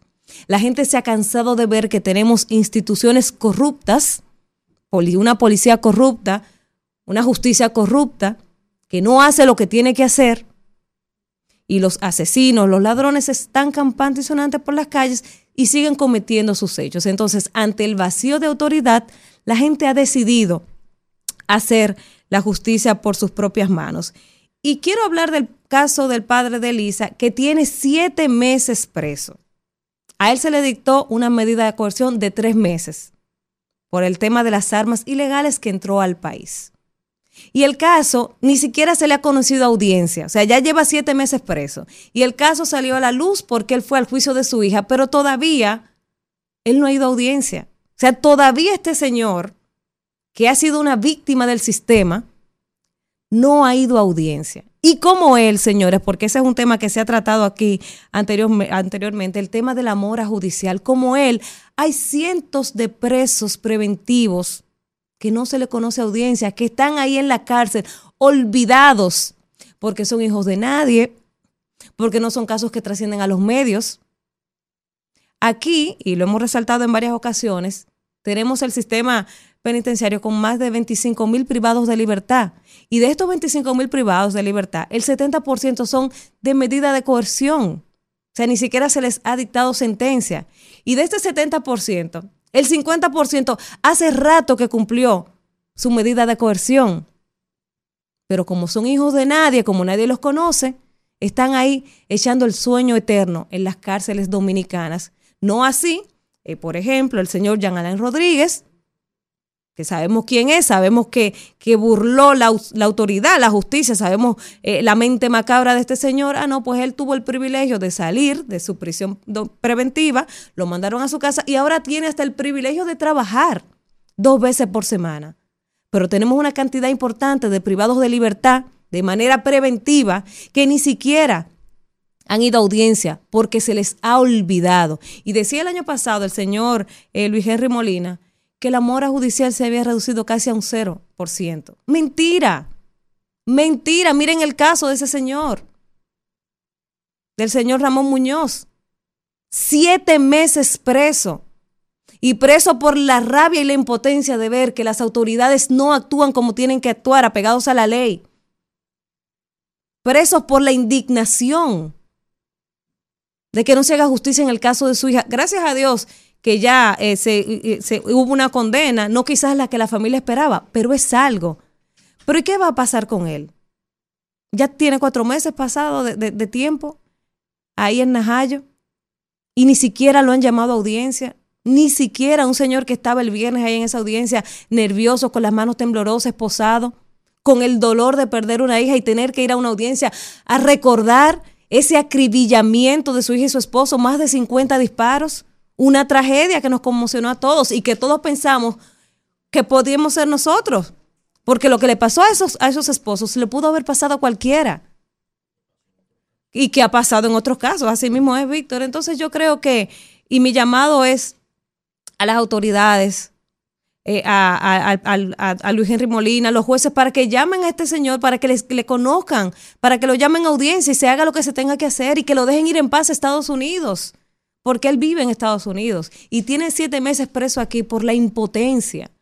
Entonces vamos a conocerle causa, vamos a llevarlo a juicio, vamos a hacer el procedimiento que se tiene que hacer, pero no que una gente eche años en la cárcel sin siquiera, sin siquiera pasar por, por, por el delante de un juez a dilucidar su caso, que como el señor Muñoz hay muchísimo, entonces este hombre tiene que vivir ahí preso con el dolor de perder su hija y ahora está preso ahí. Es verdad que, cometió un crimen, que trajo armas de manera ilegal, pero parte importante de eso, de esa, esa, responsabilidad la tiene el Estado por no cumplir con las leyes y estar las instituciones permeadas de corrupción. Entonces, ojalá que ahora que el caso salió a los medios, que este señor tiene siete meses preso, que ya pasó el tiempo que se le dictó de medida de coerción, porque se le conozca audiencia y que pueda retornar a Estados Unidos con la tranquilidad de que al menos están en prisión y van a cumplir condena los asesinos de su hija.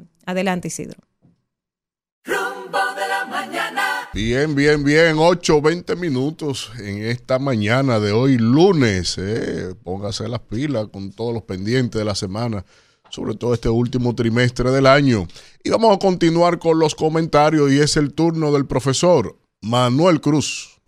Señores, gracias a toda la gente, ¿verdad? Que día tras día, pues, nos brinda el privilegio de buscar nuestros comentarios. Yo quiero en el día de hoy dividir mi comentario en dos. Y quiero iniciar primero por algo que pasó el fin de semana. Miren, siempre he dicho que hay que abocarse a una introspección revisionista de la concepción nuestra de que para los Estados Unidos nosotros somos simplemente parte de su patio trasero, ¿verdad?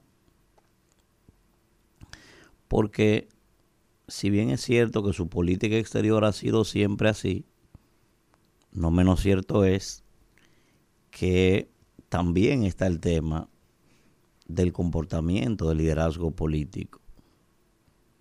Y digo esto porque si usted aspirando a la presidencia, usted no tiene ningún tipo de limitaciones en aras de llegar al poder, entiéndase que usted en algún momento se puede sentar con Juan Pérez, que tiene dinero de procedencia dudosa, y usted le recibe ese dinero a Juan Pérez. Usted, en aras de buscar la presidencia de la República, usted le jura amor eterno a Jesucristo y al mismo tiempo usted le prende dos velas al diablo también. Si usted, después que llega al poder, es un corrupto que va con un destornillador a destornillar el presupuesto nacional y llevárselo para su casa. Si usted hace todo eso, yo me pregunto, ¿cómo usted cree entonces que alguna potencia, no importa si se llama Estados Unidos, se llama Rusia, se llama China, llámese como se llame, yo quiero que usted me diga quién lo va a respetar a usted?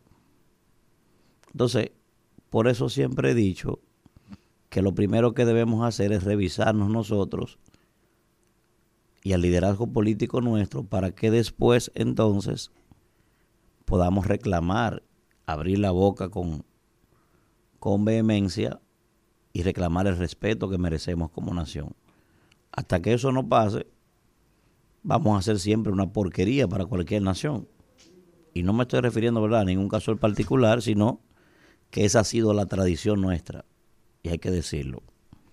Entonces, quiero hacer un símil con esto que estoy describiendo y llevarlo entonces al pueblo. Señores, este pueblo tiene con carácter de urgencia, con carácter de urgencia, que hacer una introspección sociológica y yo diría que hasta antropológica tiene que entrar en un proceso de reflexión sobre lo que quiere, sobre lo que aspira como Estado y sobre las decisiones que ha tomado. Este pueblo no puede seguirle haciendo honor a la oclocracia. No puede seguir convirtiéndose en gobiernos de muchedumbres ¿Y por qué yo digo esto, señores? Resulta que el fin de semana pasó de todo.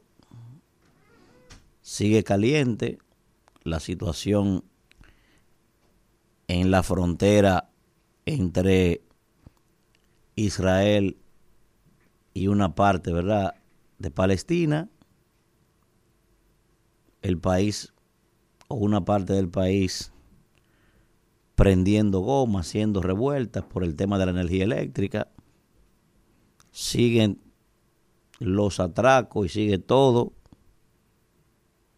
Muchísimas discusiones diferentes temas. Sigue caliente en su momento más álgido nuestra propia situación con relación a la problemática dominico-haitiana, pero sencillamente gran parte del pueblo dominicano su preocupación fue Toquicha, eh, ¿cómo se llama? Yailin, Yailin y un tal Tecachi. Entonces yo quiero preguntarme, o le quiero preguntar a ustedes, ¿verdad? Digo una parte importante porque otra parte, que no llegamos a 10 yo creo, estamos en otras cosas. Yo quiero preguntar, ya así como hice el escenario, como planteaba lo de Estados Unidos y las nuestras autoridades, yo quiero que ustedes me digan, ¿cuál político, señores, va a respetar a un pueblo que tiene esa característica? Y lo peor del caso es que ese es el mismo pueblo que se pasa cuatro años diciéndole ladrón a todos los políticos que le pasan por el lado, diciendo que el político no sirve para nada, diciendo que los políticos de este país solamente son unos corruptos. Ese es el mismo pueblo que vive en las redes sociales acabando con la moral y con el trayecto y con la con la vida profesional y la vida familiar de cualquier político que se mete en un lío con esa facilidad. Entonces yo pregunto, vuelvo y pregunto, ¿cuál político que tenga siquiera un ápice de vergüenza va a respetar a un pueblo que cuando su país está cayendo a pedazos, que cuando los temas globales que también pueden afectar a su país están en el momento de mayor profundización, ese pueblo está de que en una señora que se llama Yailin y en otro individuo que se llama Tecachi. Yo quiero que me lo digan. O sea, ¿quién le va a hacer caso, señores, a una yibullinga, a una gurrupela como esa? ¿Eh? ¿Quién le va a hacer caso a un pueblo que está pensando en una maldita juca y en, un tartecachi? Pues yo quiero que me digan, ¿qué me importa a mí el tartecachi ese ni la tal Yailin? ¿Qué representan esos individuos? Entonces, ¿con qué calidad que usted le puede exigir cosas al político entonces, señores? Porque hay que decirlo también. O sea, la culpa no puede ser solo del político. Sí, al político hay que exigirle que cumpla con su responsabilidad. Al político hay que exigirle que si puso la mano en una Biblia y se comprometió a cumplir con la constitución y con respeto a las leyes y no está cumpliendo, hay que exigirle que si se está queriendo llevar el presupuesto para su casa, hay que exigirle todo eso. Ahora, para usted exigir todo eso, usted tiene que estar pendiente de eso. Usted tiene que estar dejando de cogerle 500 pesos a ese mismo político que después usted dice que es un ladronazo. No, no es ningún ladrón nada en principio. Es que usted de entrada lo llevó al poder porque usted decidió cogerle 500 pesos y ya no tiene compromiso con usted. Y usted parece que se levanta por la mañana, ¿eh? muchos de ellos inclusive drogachos, las dos cosas juntas, y cuando se levanta por la mañana parece que usted prepara un mangú y se lo come con jibijoa. ¿eh?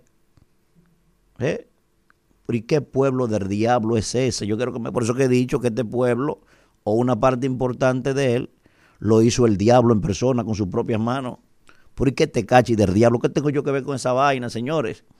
El país lleno de temas, la energía carísima, la factura dándole en la madre a uno, Haití queriendo desafiar a nosotros, creyendo que ellos son alguien, ¿eh? la franja de Gaza cogiendo fuego, el mundo acabándose. Y no. Yo estaba en una fila el fin de semana de un banco y todo el mundo con su celular en la mano y todos los timelines que iban pasando, yo observando, la noticia era, andan buscando a un tal Tecachi. ¿Eh? Y entonces esta gurrupela, ¿eh? esta yibullinga de pueblo, pretende que uno le respete y se incomodan. Cuando le dicen yibullinga, cuando le dicen gurrupela, o cuando le dicen boqueroso, se incomodan. Porque no hay cosa que prive más en fina que un pueblo gurrupelo. Son los que más se incomoda cuando le, cuando le, cuando le agreden su, su, porque es susceptible. No lee ni a Memín. ¿eh? Ni las aventuras de Memín la ha leído nunca. No le importa nada coge 200 pesos por, por, por, cuatro años de su vida para pasarse entonces cuatro años criticando a todos los políticos. Y ladrones, y ladrones, y ladrones, y corrupto, y corrupto, y corrupto. Pero ¿qué usted está haciendo, maestro? ¿Eh? Usted está en Juca, usted está en Tecache, usted está en, usted está en Toquicha, usted está en qué sé yo qué. Reflexionen sobre eso también. Y vuelvo y repito, salvo las honrosas excepciones. Porque quizá el que me esté escuchando va a decir, oye, tú me estás metiendo en ese saco a mí y yo no estoy en eso. No, no, no. Sí quedamos. Quedamos 16 personas en este país que no estamos en eso. 16. Y amenazando uno con irse para el grupo, para el grupo aquel también. Entonces, eso es penoso, señores. Eso es displicente. Eso es distópico. ¿Eh? Eso rompe el alma de que uno se tenga que levantar de madrugada creyendo que uno puede hacer algún tipo de aporte para mejorar este país. Y sencillamente la mayoría, y digo esto porque la mayoría es que decide quién va a ser presidente y quién no, la mayoría está en Tecachi. La mayoría convierte a estos individuos en fenómenos. La mayoría convierte a estas figuras que no aportan absolutamente nada, convierten en temas de atención. El país que se caiga. Y entonces después yo, cuando Elvin Castillo decide hacer lo que le da su gana desde el poder, entonces yo vengo con la misma vehemencia. Elvin Castillo, tú eres un ladrón. Elvin Castillo, tú lo que eres un corrupto. Pero me dio 200 pesos Elvin Castillo para que yo votara por él. Y cuando Elvin Castillo estaba robándose el Estado Dominicano, yo estaba viendo qué fue lo que grabó Tecachi nuevo. Y, cuál era, y, cómo, y cómo se encueró Toquicha. Penosamente, miren, penosamente, si esa parte del pueblo no reflexiona, no se hace una introspección rápido, con tiempo, pero es de educación que yo estoy hablando, ¿eh? porque no hay forma de usted hacer introspección si usted no se preocupa por la educación. Si usted no se preocupa por eso, usted sigue metido en la yibullinga, en esta juyilanga, esta vaina. ¿eh? Esa gurrupela va a seguir tomando la decisión y convirtiendo en presidente al que le da su gana. Una misma gurrupela que no vale un centavo, que se perdió, que lo que anda pensando es fumar marihuana, fumar juca, bailar y que, que yo qué, y el método, fúmalo y sácalo. Esa misma gurrupela es que hace mayoría para tomar, para decidir quiénes son las autoridades.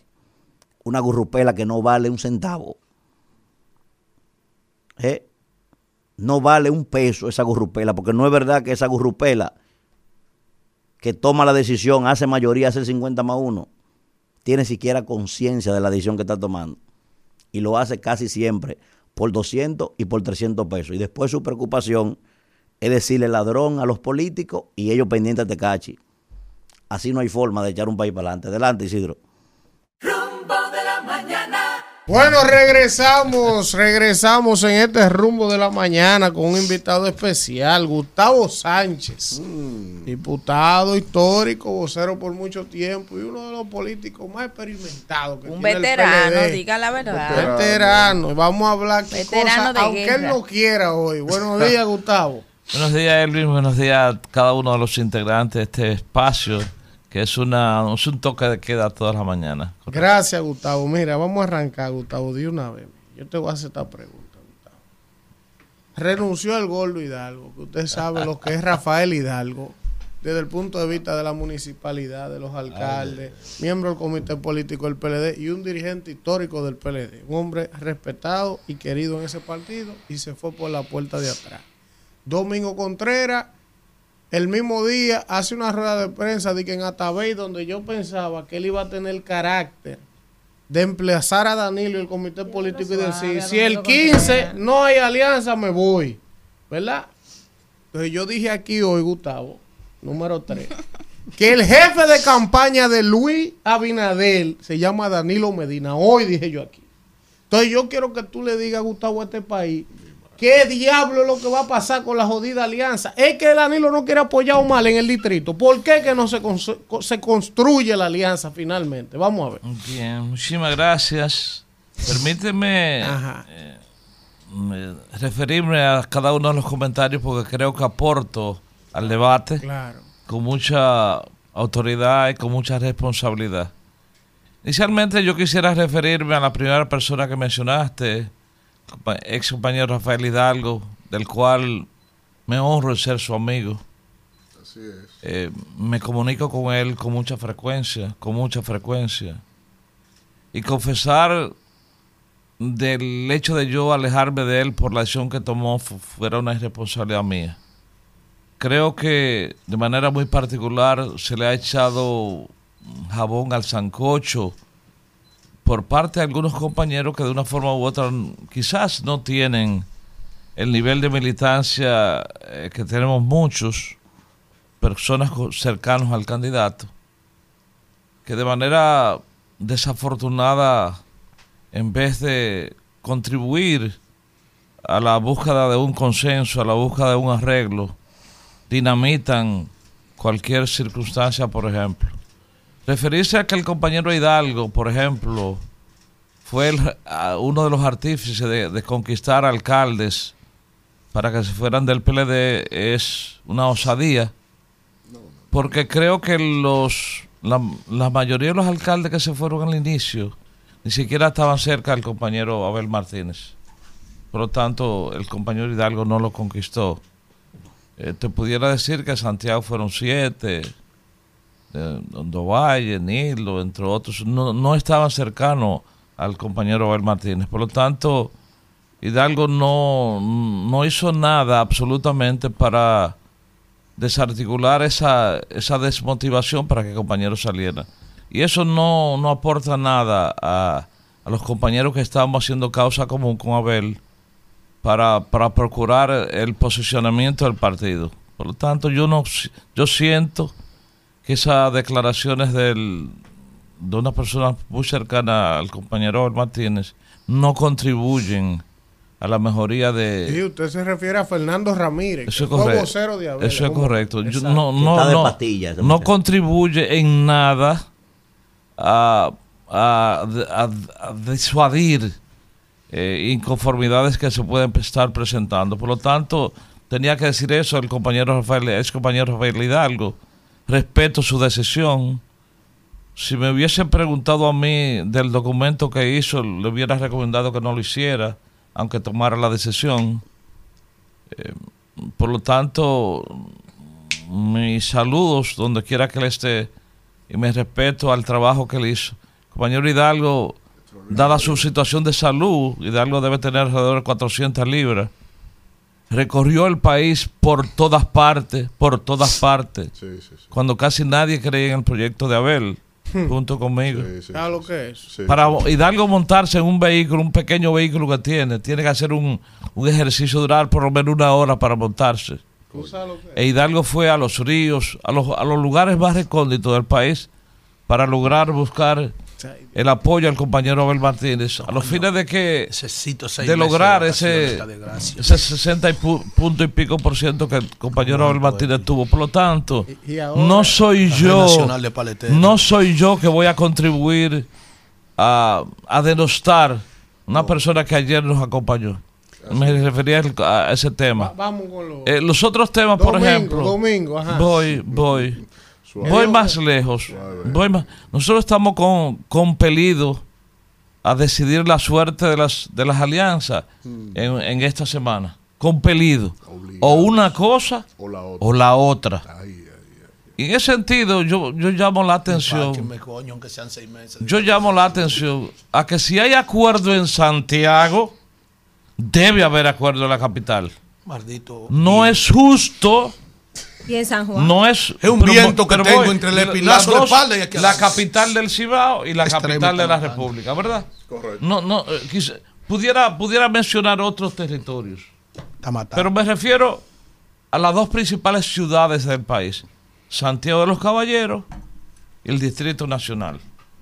Y yo digo, estamos al, al, al tri de saludar un gran acuerdo en Santiago, al TRIS. ¿Y en la capital? Al TRI también. Yo digo, y en la entonces, ¿cómo les pudiéramos explicar a los municipios del Distrito Nacional que pudiera haberse logrado un acuerdo en Santiago, que yo lo deseo, y no lograrse en la capital? ¿Usted cree que eso te, eh, vaya en Entonces, digo, atención a... digo todo esto, digo todo esto porque habría que dar una explicación. Entonces, ¿Usted cree que por- tiene que ver con que el candidato a senador de la capital es el hijo de Leonel? Es que yo no le pongo nombre, yo no puedo ponerle nombre a los candidatos. Yo, yo a mí me, o sea, yo voy a, me gustaría un acuerdo, acuerdos, senaduría, alcaldía y no solamente alcaldía, o sea, porque en la, en las discusiones por o la negociación de, por ejemplo, de apoyo, alcaldía por alcaldía, ¿qué tú me das? O sea, que, que- o sea, ¿qué, qué- qué yo estoy ofreciendo para lograr eh, que me apoyen a, a la, a la alcaldía de Santiago? O sea, ¿qué doy? ¿Qué apoyo doy? Entonces, yo a mí me gustaría que hubiera que hubiese habido que haya una combinación de alcaldías y senadurías, básicamente Gustavo, esas dos candidaturas uninominales. Finalmente, ¿qué, u- ¿qué opinión le merece a usted mi aseveración de que el jefe de campaña de Luis se llama Danilo Medina? No, yo, yo me la voy a jugar y voy a negar absolutamente esa aseveración. El compañero Danilo Medina está atribulado. No es fácil. Todavía, todavía, Elvin. Todavía, todavía. Está atribulado. Decidir, decidir el método de elección por encuesta, por encuesta, ha traído frustración a todos los partidos. Los, los- los legisladores no queríamos elecciones internas porque era ir, ir a dos competencias, una interna y otra interna, gastar el mismo dinero. Decidimos. Lo vamos por encuesta y ahora nadie quiere la encuesta. Entonces Sí, Danilo sí, tiene, sí, sí. ahora Danilo tiene, y, y Luis tiene que estar lidiando Mm. con que uno no le gustó la encuesta. Porque es correcto. Eh, pero voy, voy, Gustavo, voy, voy. si la- Permíteme si la encuesta se hace Per- seriamente, permíteme no hay ningún esto. problema. Yo no voy a echarle jabón a Sancocho a la. Científicamente. Pero Claro. yo no entiendo cómo, cómo Chanel Rosa no fue electo en las encuestas. Por ejemplo. Por ejemplo. Y yo digo, yo digo, yo digo que no, no voy a cuestionar la que se me hizo, lo que se hizo en el, en el del PLD. Pero yo no concibo que, por ejemplo, se diga, se va a encuestar a, a Río Limpio y se le avisa a un candidato que va, se va a encuestar a Río Limpio y manda guagua de gente para allá para que, para que los que van encuestadores se encuentren con fulano, con Correcto, mangano, con correcto, sultano. Correcto. Entonces, Eso- eso, eso- eso, sí, eso ha con- eso, ha contaminado de todos los partidos, de todo, del PLD, del PRM, de, todo, todo, todos los partidos todo, ha contaminado. Entonces, fuerza ¿quién cree la, quién cree la jodida encuesta ya? Sí, sí, sí. ¿Quién, quién cree la maldita encuesta ya? Porque de una forma u otra se, conta- se contaminaron por H, por R o por Y, porque los aspirantes sabían al territorio Gadi que iban. No, no, no, en hicieron caso, un no, no. un permiso. Con él. No, no, no, Lo permiso. tiran por la permiso. tercera cuerda. No, no, no, permiso. No quiero referirme al caso porque es mi colega. Ay. Pero hay que decir, hay que pensar que Remigio Pablo Santana vive allá. Fue diputado tres veces. Eso es así. Fue candidato a senador. Usted está compitiendo con un grande liga. Eso- Oye, mírame los ojos, mírame de frente. Usted está compitiendo con un grande liga, que es Remigio. Santana. Remigio es el dueño, sa- no salir favorecido una encuesta de independencia entre, entre Gadi y Remigio. No, asunto del otro. Es que el líder de la provincia se llama Remigio Pablo Santana. Correcto. Gústele o no le guste a, a quien sea. Es el líder de la provincia. Ah, Compitió a la senaduría y no ganó porque no tenía los recursos para ganar. Pero él vive allá, se, se, se- se siente en los contenes, juega dominó, hace de todo la y vive en la provincia. Gustavo. Gustavo Antonio Sánchez García. El rey del Kung Fu, ¿eh? de la 2. Antes de mi pregunta. De la tres. De la tres, antes perdón. Él y el Pidio. Antes de mi pregunta, el Gustavo. Atención, Rafael Linares Guerrero. Amenazan con morir dentro de la Cámara de Maldito Diputados. traidor. No, no, no, no, ¿Eh? bendito, ese ¿Quién? amigo ¿Quién? todos Que te nosotros. fuiste para tu Gustavón solo. Espero que te dé una sola piquiña esa agua. ¿Quién? No para llegar al Congreso de la piquiña que te dé Linares. Se fue para el Gustavón a disfrutar solo con Gustavo. Ah. Una ¿Qué es piquiña, espero Gustavo? que te dé ¿Qué es esa agua. Gustavo? ¿Qué es el Gustavo? Deja eso ahí. No, ¿por qué le gusta? Gustavo. Linares se fue y no nos llevó a ninguno. Espero que dé una piquiña esa agua, que no llegue al Congreso siquiera, con la piquiña tan grande. Gustavo. Estaba bailando Toribio Carambola. Gustavo, dos cosas. Héctor. Casanova, la Gustavo. Manuel se sabe todos los coros. debo que hay. decirte, Gustavo, y Todo atención país, Gustavo, cuidado. atención país, y atención, atención a ver a Atahualpa Martínez Durán. Ahí donde está Gustavo Sánchez mañana, se va a sentar el gordo mañana. Ahí. Ahí. a, Ay, dar di- su- a dar la primicia aquí en el rumbo a la Dice, mañana. dice Dominguito ¿Eh? Yaguar, dice, mañana. Ma- ma- Naña- Mañana. Mañana. Mañana. Escucha bien, Gustavo. Escucha bien, Gustavo, que mañana viene el gordo para acá, que es mi hermano. Ahí, a dar la- Hidalgo. Aquí. Hidalgo. Ha rechazado todos los medios y viene para acá. Rafael Hidalgo. Rafael Hidalgo. Viene. Escucha bien, Gustavo. Yo me voy. Yo recuerdo, Gustavo, cuando arrancó el proyecto de Abel Martínez, que se montaron dos estructuras poderosísimas. Una Uno por- congresual y una municipal. ¿Quién, con, ¿Quién coordinó la congresual? Lo hay sentado. Chiquitico de la circunscripción número 3, míralo ahí. dueño de Villa Consuelo y su cruz. ese No. Villa Juana. Oye bien. Y lo municipal, él lo describió ahora mismo. El que armó ese proyecto a nivel municipal se llama Rafael Hidalgo. Ay, sí. Gústele a quien le guste y duele a quien le duela. Oye bien. Base del triunfo. Gustavo, yo consulté a dos personas, miembros del comité político, a dos, antes de llamar a Hidalgo, que es un hermano mío. Y una de esas personas, cuando le pregunté qué fue lo que pasó con el gordo, oye bien, ¿eh? Te estoy hablando dentro de los cinco miembros más importantes del comité político. me no, respondió. Oye lo que me respondió.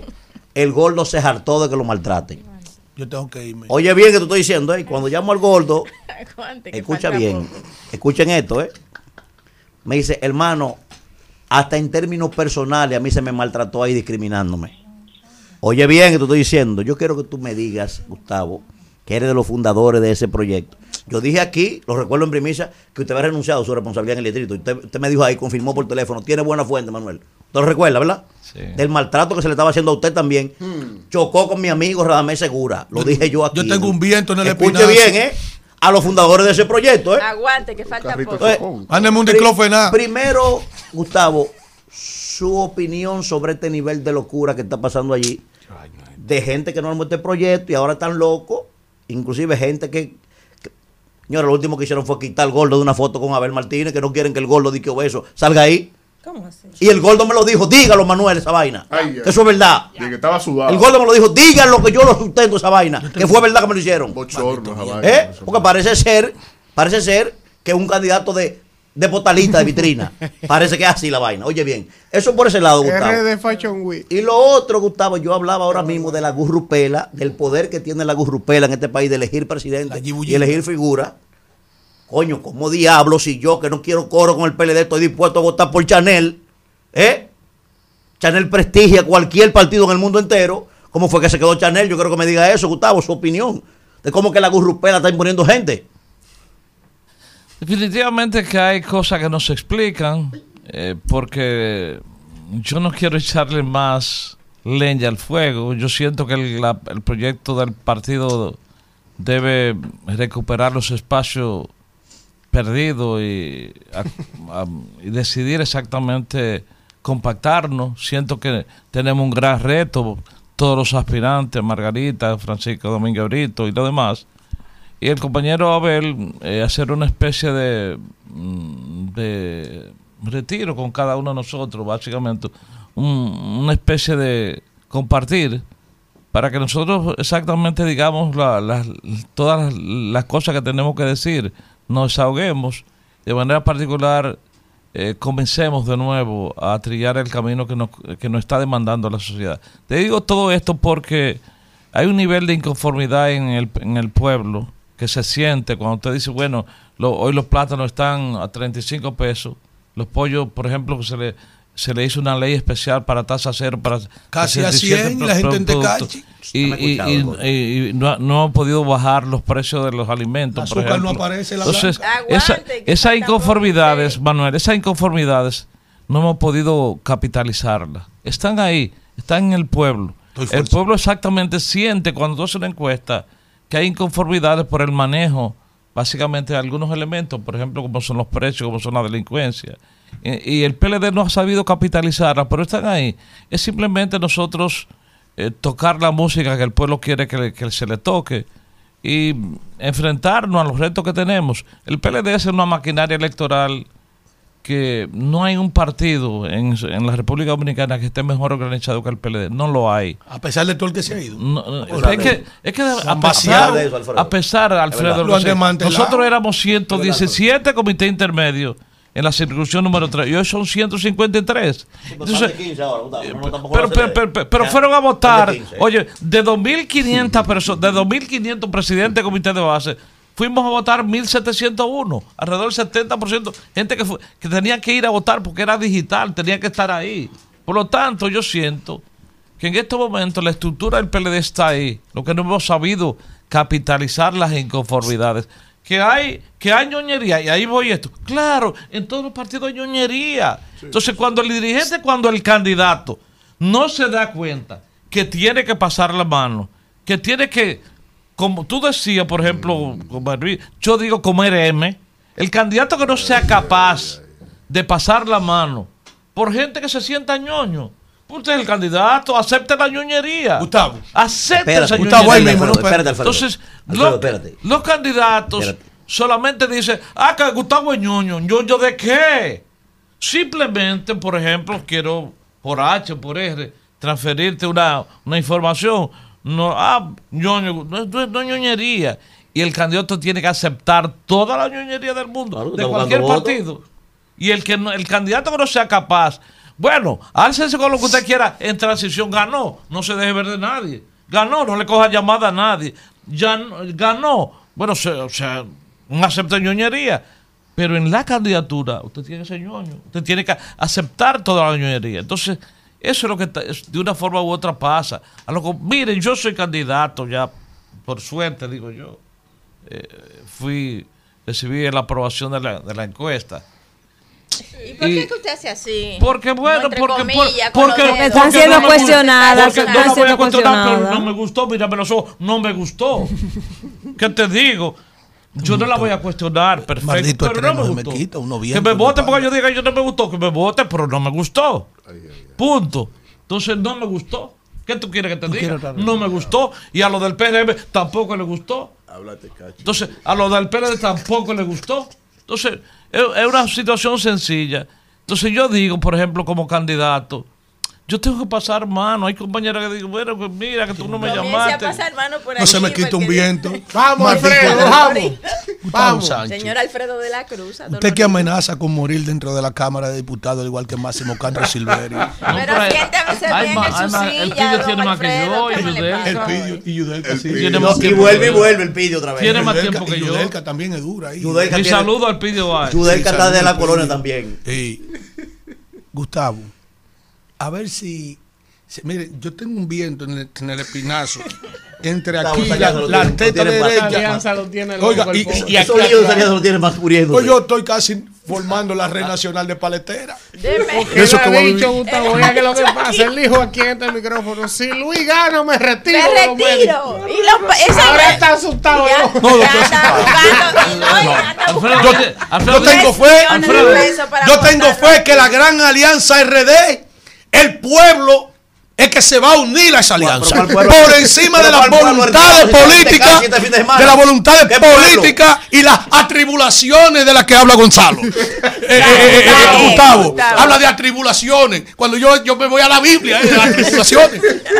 Ahora está atribulado. ¿no? Atribulado. Vino como el maestro Marino. Aguanta, aguanta, que ¿Eh? falta poco. Pregunta. El, ma- el Marino, el cantante, ¿cómo se llama? Marino Pérez, no, no, el de, el de las tribulaciones, ¿cómo se llama? Eh, máquina, máquina. Adelante, Alfredo. Va a tener que coger dos Y Juan tandas. Bautista me gusta mucho. La universidad, A dar ver, ¿Cuál es tu clases. pregunta, maestro? Es tan difícil entender, por ejemplo, usted que es un hombre que tiene conocimiento más allá de su circunscripción, usted es un sabueso y usted es un hombre que tiene un olfato nacional.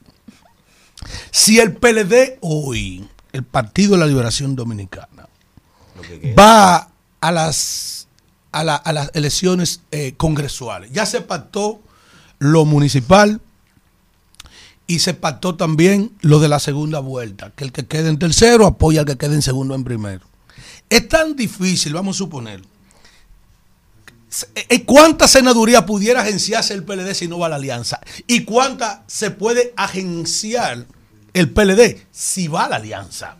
Por ejemplo, Cristina Lizardo tiene amplias posibilidades Claro, y se claro. sella si va con la alianza. Hasta, soya, hasta sola gana Cristina. ¿Contra Antonio Tavera? Ajá. ¿Ustedes han muerto? Ah, oye, bien. ¿Se han muerto? Que no lo conocen No ni en la provincia. Sola no. no No, no, acá, un hombre que gastó 250 millones para No, hacer. no, eso dijo es él. Por eso lo dijo él. Eso lo dijo No, Alexis. Sí, pero a veces uno, uno se dice No, que Si era no pobre, dice. y él Segunda, era que pobre. fue el que lo dijo. Para poner un- Estaba, quebrado. Oye, ahí va una. no Ahí va una senaduría que no tiene el No, PLD. Por no ejemplo, Pero en el. Distrito Nacional, si se apoya a Omar Fernández, se sella esa también.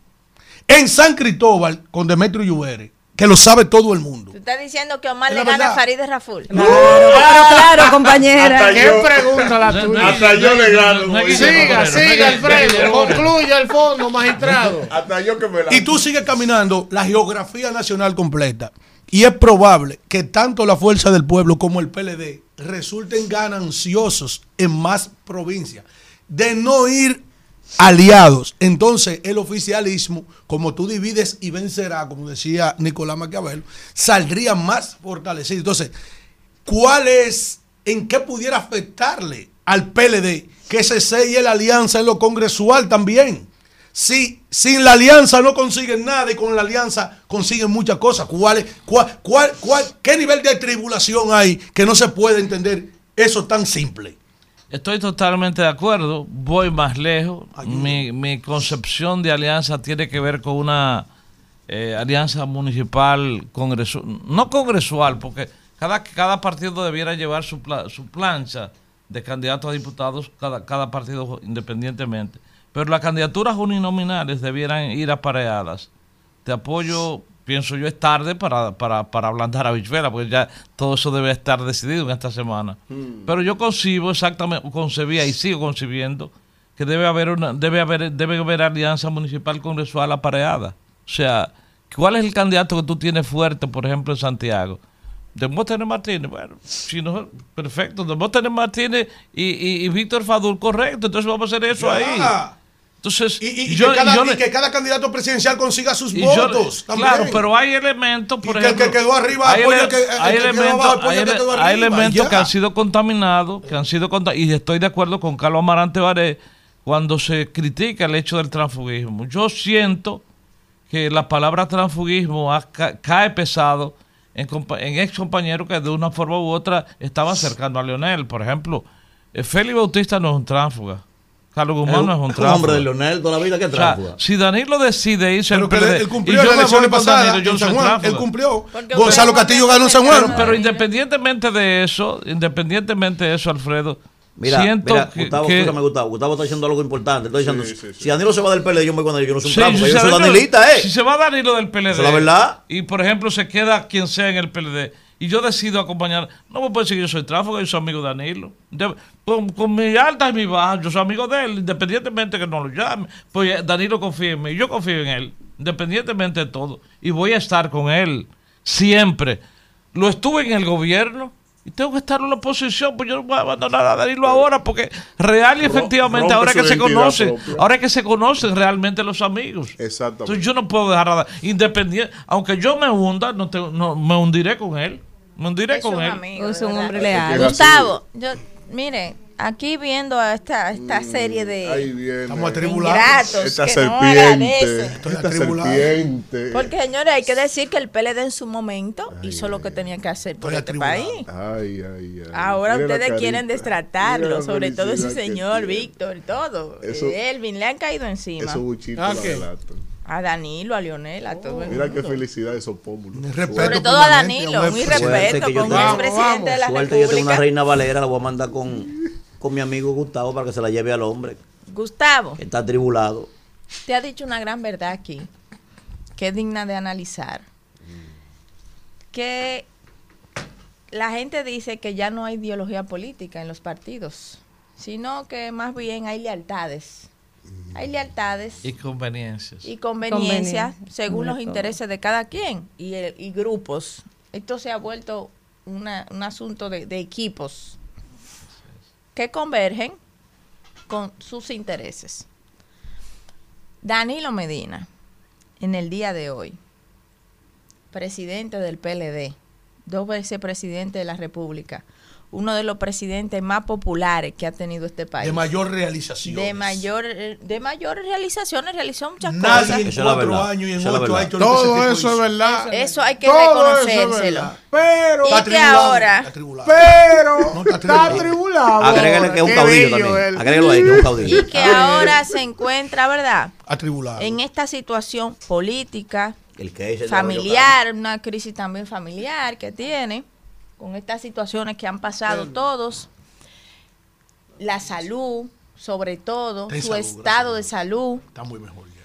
que cada vez que sale del país empiezan los comentarios de la gente. ¿Cuál es la real posición de Danilo Medina de frente a esta alianza? No, y ahí Al mismo- 2024. Y, y ahí mismo, Kimberly, agrégale ¿Qué hace Danilo visitando a los pueblos? Porque está en Barahona Déjeme- con su visita déjeme- sorpresa. espérese, déjeme terminar esta pregunta. No, no la haga más ya, No, para que no la dañe. Usted vino así ahí. El pa- pa- pa esa 24, pregunta. llegó el 24, tan, eso es ahorita. Pasan las elecciones municipales, vienen las presidenciales y congresuales. Suponiendo que haya una segunda vuelta, suponiendo, ¿verdad? Eh, pero yo eh, quiero dibujar el escenario para que la gente lo entienda. La primera vuelta queda Leonel en segundo lugar. ¿Usted cree que Danilo Medina Sánchez va a agarrar la mano de Leonel Fernández Reina? No te vaya, Alfredo, no te vaya, Gracias. La va a poner así como estamos usted y yo. Y va a decir, pueblo, he aquí tu presidente. Peledeístas a votar por él. ¿Usted cree que eso va a pasar? Hay que mocharle la mano. A paso, de la- vencedor. Especialmente la voy a contestar con mucha responsabilidad y propiedad. El partido, en sus estatutos, establece que la política de alianza está confinada al candidato presidencial. Y Danilo no va a, a minar la autoridad que tiene el candidato para hacer todas y cuantas negociaciones y alianzas tiene que haber. Por lo tanto, el único responsable de las alianzas se llama Abel Martínez. Entonces Abel que no El quiere la, entonces Abel que no quiere las alianzas. No, no, el, El perdón. presidente no. No, Abel está en Perdón, perdón. Abel no Abel quiere las alianzas. o sea, yo estoy diciendo que se le ha conferido al compañero Abel Martínez no solamente una No, autoridad pero que si está... dependiera de él, dígame si le coge la mano a Leonel. No, usted sabe que no, compañera. voy para allá, voy Usted para sabe allá. que Te no. respondí la primera pregunta. No es po- potestad de Danilo decidir Claro. con quién se haría, ni quién se... Es potestad del candidato, número uno. Número dos, yo te pregunto, la diferencia que habían entre Balaguer y Juan Bosch no eran mucho más grandes, mucho más profundas, mucho más hondas que las que pueden haber entre Lionel y Danilo. Pienso yo que aquellas diferencias, cuando Balaguer dijo el camino malo está cerrado y levantaron las manos Sí, sí, pero Balaguer Gustavo, y Juan Bosch. Gustavo, agrégale que, agrégale que uno, a Además, uno estaba medio baño, el otro se estaba miando ya. Además, un momento determinado, Danilo, cuando fue a votar, por ejemplo, en las elecciones, te voy a decir, del 2008, que, la, que Danilo dijo, bueno, sé que básicamente nos invitó a nosotros a hacer campaña de manera militante con el compañero Leonel Sí, Fernández. pero tuvo que y él, el voto. bueno, bueno, y ahora que Tuvo que y enseñar y para él- que la gente y le él- creyera que ¿qué él votó por él. Ahora, Luis, ¿qué te quita que lo enseñe de nuevo? Gustavo. Sí lo hice una vez porque Hay no que ser optimista, pero mire. Yo soy optimista. Eh, Gustavo, eh, Abel aún no ha sido eh, formalmente eh, declarado candidato. Me parece 22 que el será. próximo domingo va a ser de- eh, declarado ya el candidato oficial, porque se hizo fue una consulta el que no era vinculante y decían en ese sentido que Abel era un preso de confianza, en el sentido de que él no podía tomar muchas decisiones, porque si no le gustaba a Danilo, podían decidir hacer su primaria para quitarle la candidatura.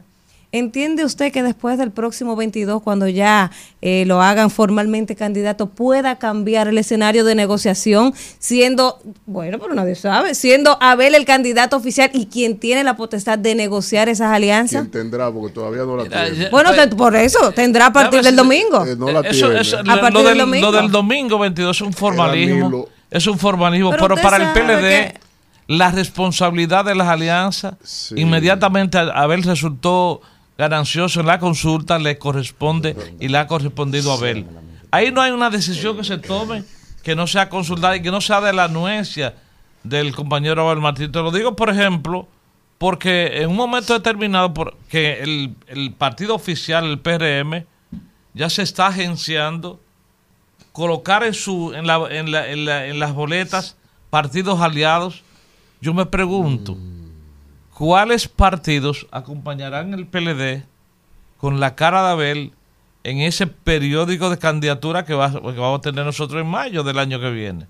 O sea, a mí me gustaría exactamente cuáles serán los partidos aliados que pondrán la, la- la cara de Abel en, en cada una de esas de esas casillas. Por lo tanto, le debe competir al compañero Abel Martínez provocar el mayor de los consensos para la búsqueda de la alianza con quien sea, con el P. Señor, Gustavo, señor coordinador. Bueno, pero yo pienso que a partir- yo pienso que a partir de domingo el lunes Señor coordinador, yo sé dónde- Víctor me cedió mi mi pregunta, en virtud de que es un aliado. A mi Mm. compañero, porque no sabía que don Gustavo eh, montaba, Cuidado. montaba patines. Cuidado, cuidado. Cuidado, que- no, no, tú sabes que Gustavo su primo, es su primo, espérese. Gustavo no cae en gancho, ya, ya, vamos, vamos. Gustavo, como no hay guante, yo recuerdo que en la época de nosotros hacíamos una cosa de, De cartón. de cartón, De leche rica. de leche rica y de jugola. unos guantes guantes pa' para parar los limones. Para jugar, para parar los limones y las y las jabillas, lo recuerdo. Coge ese periódico, Gustavo, que está ahí, improvisa un guante para que coge esta recta. ¿Cómo así? Gustavo. Y fue para eso. Gustavo. Espérese, que ese es su aliado, déjeme eso a mí, espérese. Gustavo. Independientemente Esto de lo me que está uno... Espérese, esté tranquilo, que ese consulado Gustavo se lo va a conseguir. Ah, porque él ha dicho aquí que quiere el consulado de Disfruta los días que te quedan. ese es mi consulado. Ahí, en ese micrófono. Y ahora ese consulado lo está viendo que va por allá. Espérese, por escuche, escuche mi pregunta. Orlando va rumbo a Escuche Dubái. mi pregunta. Ese consulado Gustavo, está como sueño Gustavo, americano. había una película que era que había que durar el día completo para verla de Atreyu, eso no se acababa nunca. Atreyu. Escucha La historia esto. sin fin. Escucha esta historia sin fin, Gustavo. Gustavo, independientemente de lo que uno crea del comité político, yo bauticé al comité político como la estructura colegiada más poderosa de toda América Latina. Nadie, ni siquiera el PRI de México, acumuló tanto poder y fue tan efectivo Sabiduría, tomando escenario decisiones. de sabiduría. Espérese, durante Así 20 se llama. años Escenario. ese comité político, independientemente De lo que acuerdo con ellos, no. Se mide por resultado el escenario. Y esa gente duró 20 años poniendo y quitando. Eso hay que reconocerlo. Una gran escuela, ¿no? Entonces, pregunto yo, Gustavo. Ese maldito no aprendió nada de adentro. Espérese, déjeme a mí que ese es su aliado. Gustavo, Maldito, coño. Gustavo, es correcto, partiendo de esa premisa, ¿eh? No aprendiste nada, coño. Espérese, déjeme a mí. Espérese. Gustavo, partiendo de la premisa de lo efectivo que han sido ustedes durante 20 años que lo fueron y de la experiencia acumulada, hoy exactamente que estamos a 16, cumple un año el virtual candidato de ustedes que salió electo en la consulta. Eso lo quitaron ya. Gustavo, yo te pregunto, Estoy enfermo. ¿es correcto que desde hace un año este individuo es el virtual candidato? Lo que ha hecho es la gente irse de ese partido, ¿eh? vaciar ese partido. Hoy el candidato está por debajo del propio partido en términos numéricos. Francisco Javier ¿Eh? García. ¿Eh? Abandon- el, El general de general, el, El- que el ganaba toda la oye, el campaña. jefe de campaña más El exitoso de este país. Oye bien que te estoy diciendo, ¿eh? Coño, no ahora se va a. Hidalgo. Ahora se va a Hidalgo. Es más, yo me atrevo. Oye, se oye, oye. yo- Se va a oye, Hidalgo. Oye, oye, oye. Dos síndicos se van a Oye, oye, que me, que me disculpe Tommy Galán y que me disculpen. Yo no, yo no conozco, oye bien, ¿eh? Un general más importante en el sur que Rafael Hidalgo. Yo no lo ¿Y conozco. se va para dónde, Manuel? Oye bien, no sé. Escuche bien. Gustavo, ante esa realidad, Se va o viene. ¿no es un error ustedes proclamar ese candidato el, el 22? No, no, deberían, no deberían pensar, decir, mira, que no, pero yo, yo- Pero que ya no pero tiene espérese, yo pregunto yo, Pero espérese. porque tú una vez No, yo no propusiste propuesto una nada. alianza de Yo no he propuesto nada, y ¿eh? un matrimonio de no rico. Una vez tú, una vez tú, tú, una vez propusiste una alianza de acero y un matrimonio de rico. Y ahora qué es lo que tú propones? ¿A dónde es que tú vas a llevar a este hombre? Ustedes me van a matar aquí adentro, aquí, ¿eh? Te van a acabar conmigo aquí adentro. Yo tengo un dolor en el cuerpo que no se me quita y un maldito estrés que me han generado esta maldita alianza sin necesidad, este Vamos, problema. Responda, Gustavo. Ya, lo lógico, ya, lo ya. lógico no es analizar eso, decir, ven acá, pero tú tienes un año corriendo y el partido lo que ha hecho es que ha perdido Complicar la reconocimiento. Hoy el partido inclusive marca por encima de ti. O sea, lo lógico no es partir de esa premisa. Gustavo, Mira, no deja de tener lógica lo que tú estás diciendo. Sin embargo, yo confío ciegamente que a partir del domingo, proclamado el candidato con los miembros de la Junta Central Electoral en el pabellón de voleibol, se estructure un comando general de campaña. Yo, o sea, hasta ahora eh, lo que hay es dirigentes dirigiendo la campaña, pero no hay un comando general de campaña. Yo pienso que la comisión de estrategia que se reúne todos los lunes tendrá suficiente visión como para reincorporar el entusiasmo, incluir a los ex aspirantes como el compañero Francisco Domínguez Brito, Karen Ricardo, la compañera Margarita eh, Cedeño, a los fines de que, de que recuperemos el espacio que de una forma u otra logramos antes de la consulta, antes del 16 de septiembre del año pasado, octubre del año pasado. En esa dirección, yo siento que tenemos una gran oportunidad. Ya los candidatos del partido están debidamente oficializados ah, con las encuestas, básicamente, los, diputados y a través primaria los regidores, los alcaldes también por encuesta. Por lo tanto, independientemente de las inconformidades de las encuestas, no menos cierto es que ya tenemos candidaturas formales, formales, que han sido proclamadas con la Junta Central Electoral y ya debe producirse a partir del domingo una etapa básicamente de cara a las elecciones de, febrero del año que viene y de mayo. Por lo tanto, yo siento, siento totalmente convencido de que nosotros recuperaremos, el espacio porque nosotros somos el principal partido de oposición y ese es básicamente el reto que tenemos. Y voy más lejos. En las circunstancias que tenemos, yo pudiera decir, bueno, vamos a ganar primera vuelta. Pudiera yo decir ide- idealmente, pero yo pudiera decir que el reto que yo tengo es clasificar para segunda vuelta, lograr exactamente que el PLD logre el espacio que le corresponde como mayor partido de oposición y ser el candidato, el, el partido que compita con el, con el PRM. Gustavo, finalmente me manda un amigo oyente la siguiente pregunta. Pregúntele a Gustavo que en la circunscripción de él, en la 3, hubo también contaminación de las encuestas, que vieron un precandidato llevando personas a Villajuana para favorecer un candidato. ¿Qué fue que pasó Pero ahí? que eso si se hace. Eso, eso se, mira, eso se inscribe dentro de la presunción que estábamos diciendo, que los compañeros de una forma u otra parece que algunos se enteraron Que estaban encuestados. que estaban encuestados. Y llevaron Y gente. llevaron gente de un sitio a otro. Pero es que, pero es que, es que eso, Escuchando eh, esto, eso es la to- eso es Pero Entonces, iba dio- ellos, encuéstame a mí, encuéstame a mí. O sea, yo, déjame decirlo, Eso no es científico. déjame decir, pero se dio, se dio en todos los partidos. No En probabilístico. todos los partidos. Entonces, gente que sabía, mira, va a encuestar el, el, el fin Pues de semana. Llevaba guagua de gente. que eso no estaba entonces ni ratificado. Llevaba guagua. Escucha, Alfredo. eh. Este Ya. país, ¿Qué país del diablo es este? Vámonos, Isidro, ya. Coño, pero Dios mío. Rumbo de la mañana. Bueno, regresamos en este rumbo de la mañana cuando son las 9 y 17 y vamos con el comentario de Víctor Villanueva. Bueno, el autor inglés, eh, nacido en la India, Eric Arthur Blair, mejor como- conocido como, como George Orwell, que fue un novelista, ensayista, que desarrolló un conjunto de obras literarias eh, distópicas todas, en esencia, es un autor extraordinario que nos legó un conjunto de ensayos, pero en esencia algunas obras que de alguna manera eh, interpretan lo que fueron momentos ideológicos en nuestros países, sobre todo en los imperios. Aunque nació en la India siendo descendiente de ingleses y que vivió y transcurrió prácticamente toda su vida en Inglaterra como un imperio dominante, sobre todo entre el eh, del siglo XX, los inicios del siglo XX, eh, George nos legó una de las obras que invito a leer y a estudiar inclusive, como lo hice, la obra La rebelión de las granjas.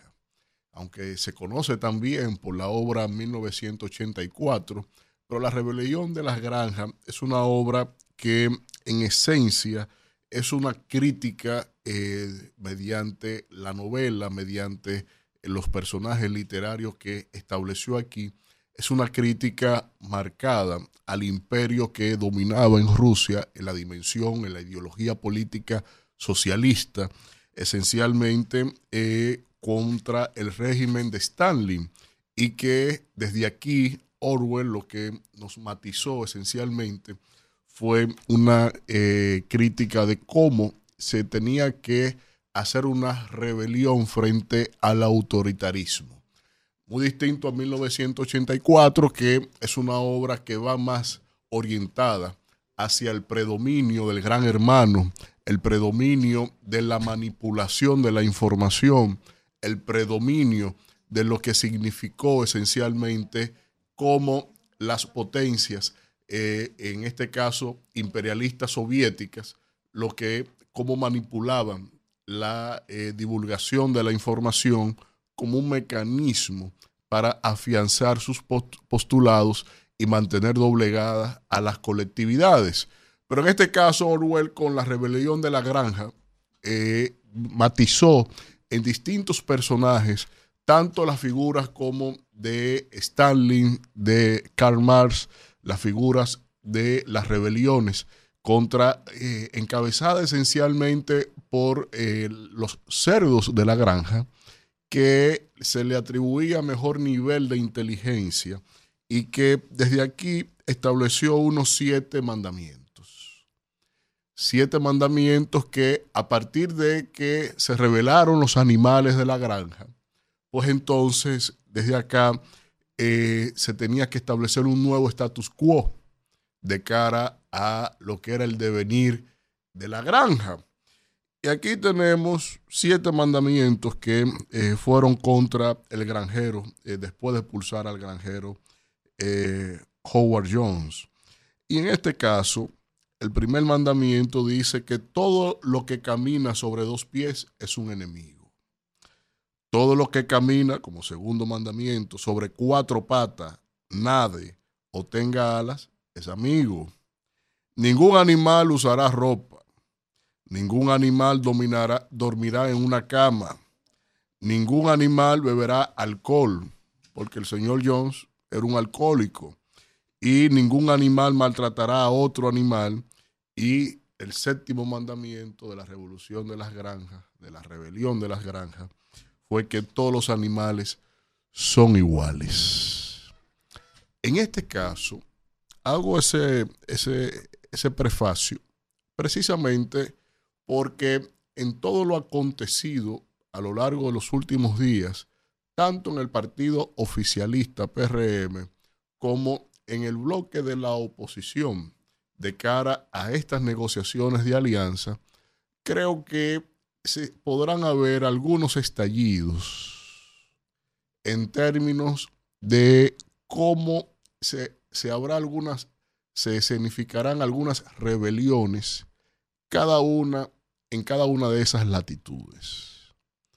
Para el PRM, el escenario no puede depintar a peor, porque desde ya, desde los primeros días, después de su afamada y enigmática convención interna, el PRM cuando llevaba el 28% de las candidaturas anunciadas, ya tenían más de 200 eh, eh, impugnaciones depositadas formalmente en el Tribunal Superior Electoral.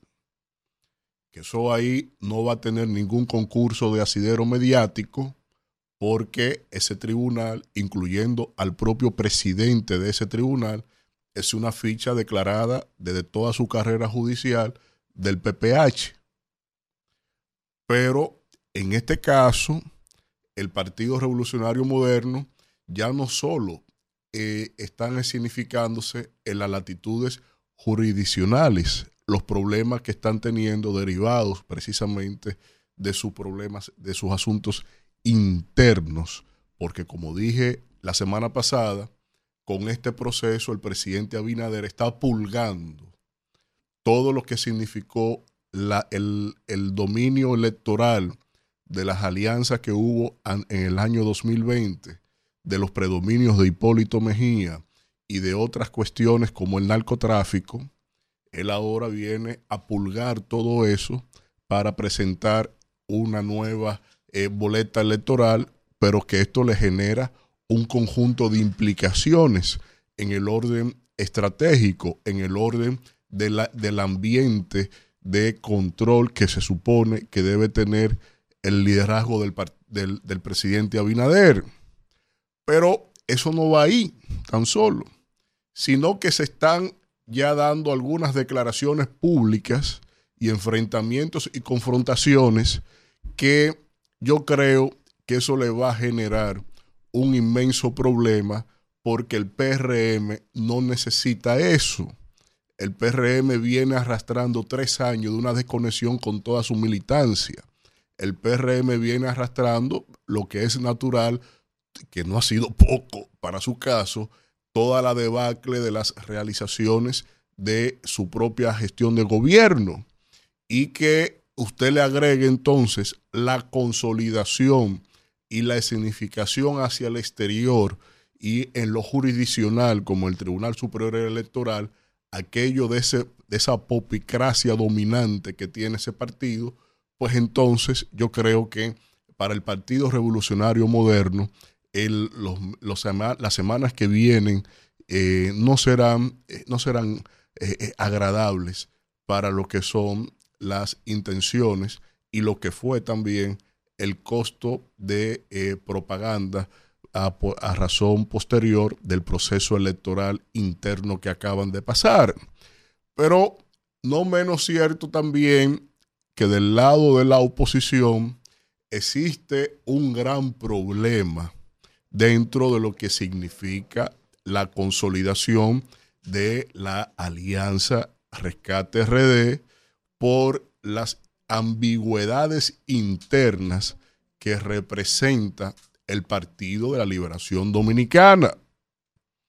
El PLD tiene un problema, bueno, tiene muchos problemas medulares y que de alguna manera hay un consenso claro de que se necesita a un PLD fuerte porque se entiende, las proyecciones están marcadas en que el PLD eh, no podemos primero eh, generar una eh, rivalidad de a dos frente al gobierno desde ahora.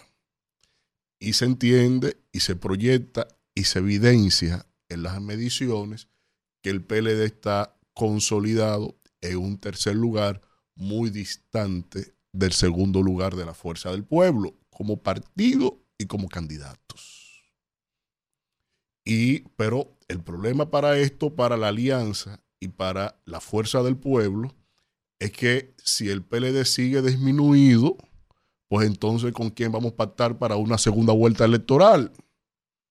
Y se entiende y se entendió que con el anuncio primero que se hizo de la firma de la alianza, el primer gran objetivo que tenía ese acto era esencialmente lo que aconteció en el devenir inmediato, la paralización de las compras de alcalde por parte del gobierno. Porque el liderazgo local no es tonto.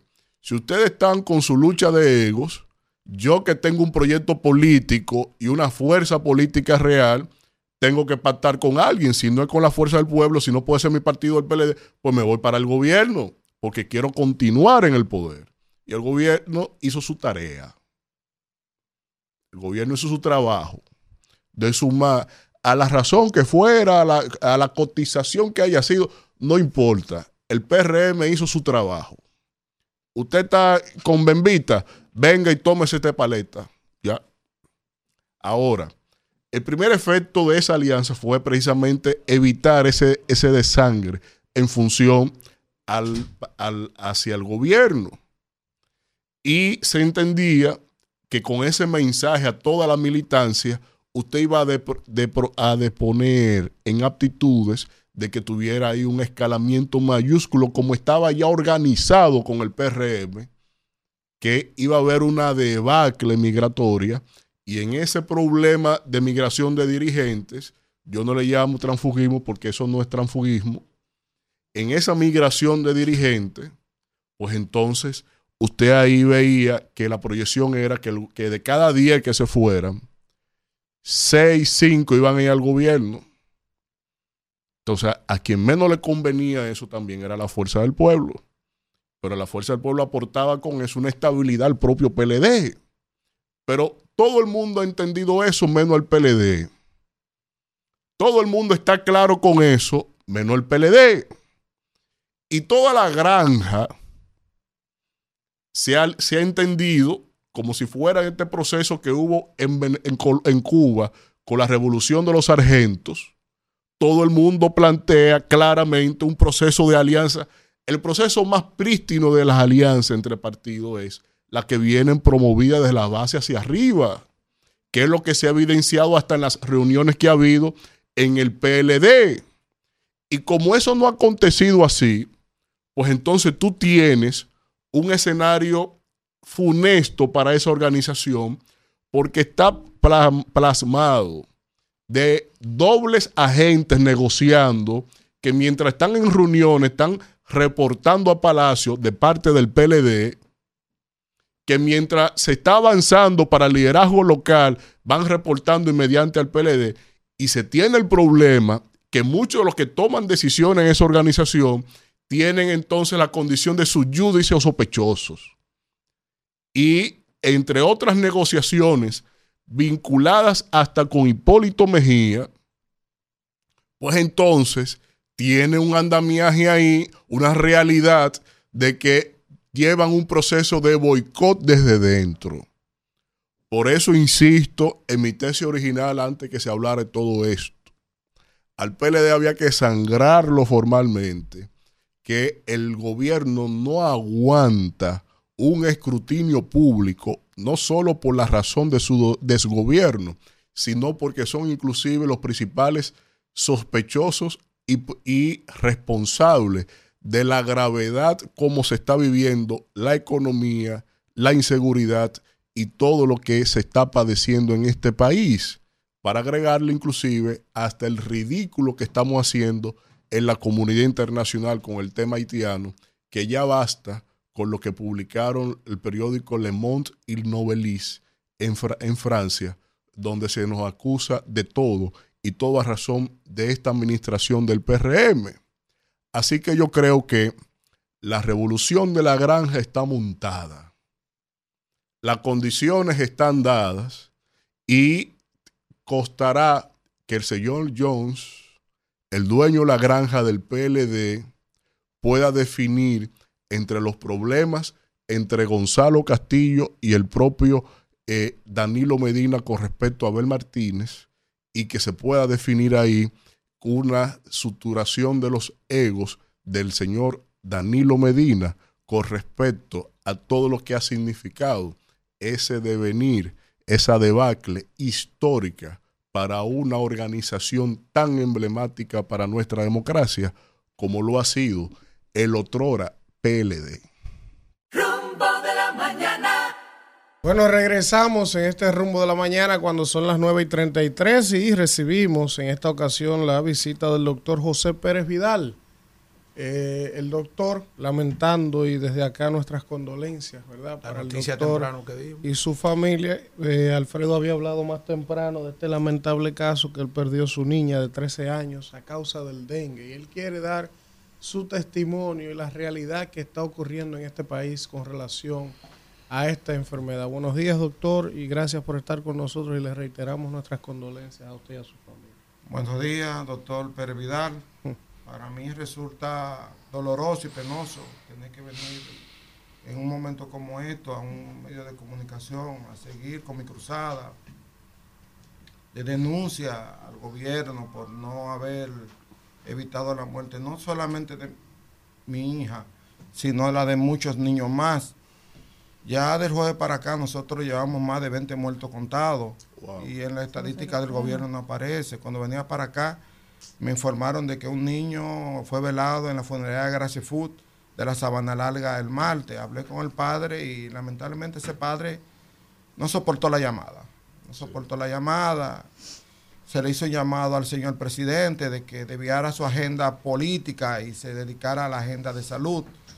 En el día de ayer me enviaron otro video del Marcelino Vélez donde las parturientas dominicanas están de dos por cama, están en silla de ruedas, eh, porque no hay cama, porque el dengue lo ocupa todo.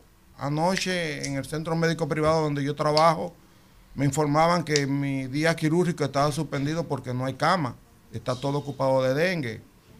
Y en reiteradas ocasiones, en cuatro meses, esto es jugando a donde haya cama para poder operar.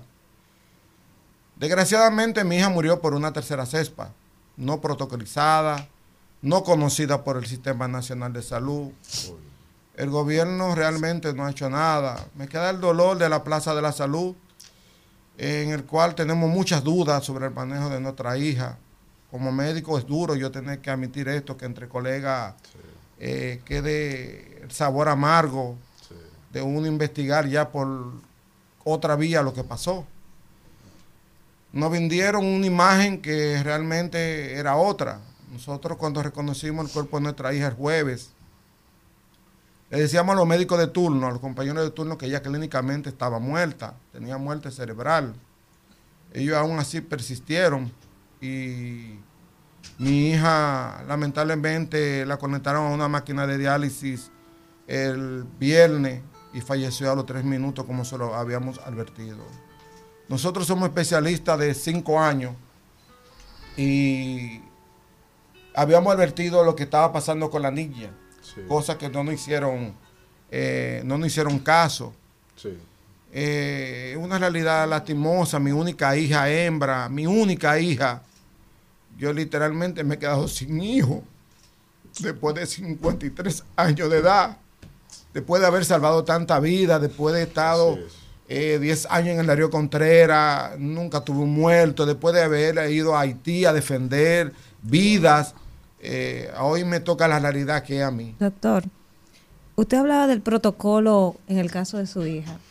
¿Cuál fue ese protocolo que siguieron, si usted tiene el conocimiento? Porque eh, hace una semana se denunciaba de que estaban esperando que las plaquetas estuvieran muy bajitas para ingresar a los pacientes con dengue precisamente porque no había camas. Entonces, ¿cuál fue el protocolo que utilizaron con su niña? Y que usted dice también que no hay, eh, que los médicos no tienen mucho conocimiento de esta cepa. Mira, no hay protocolo.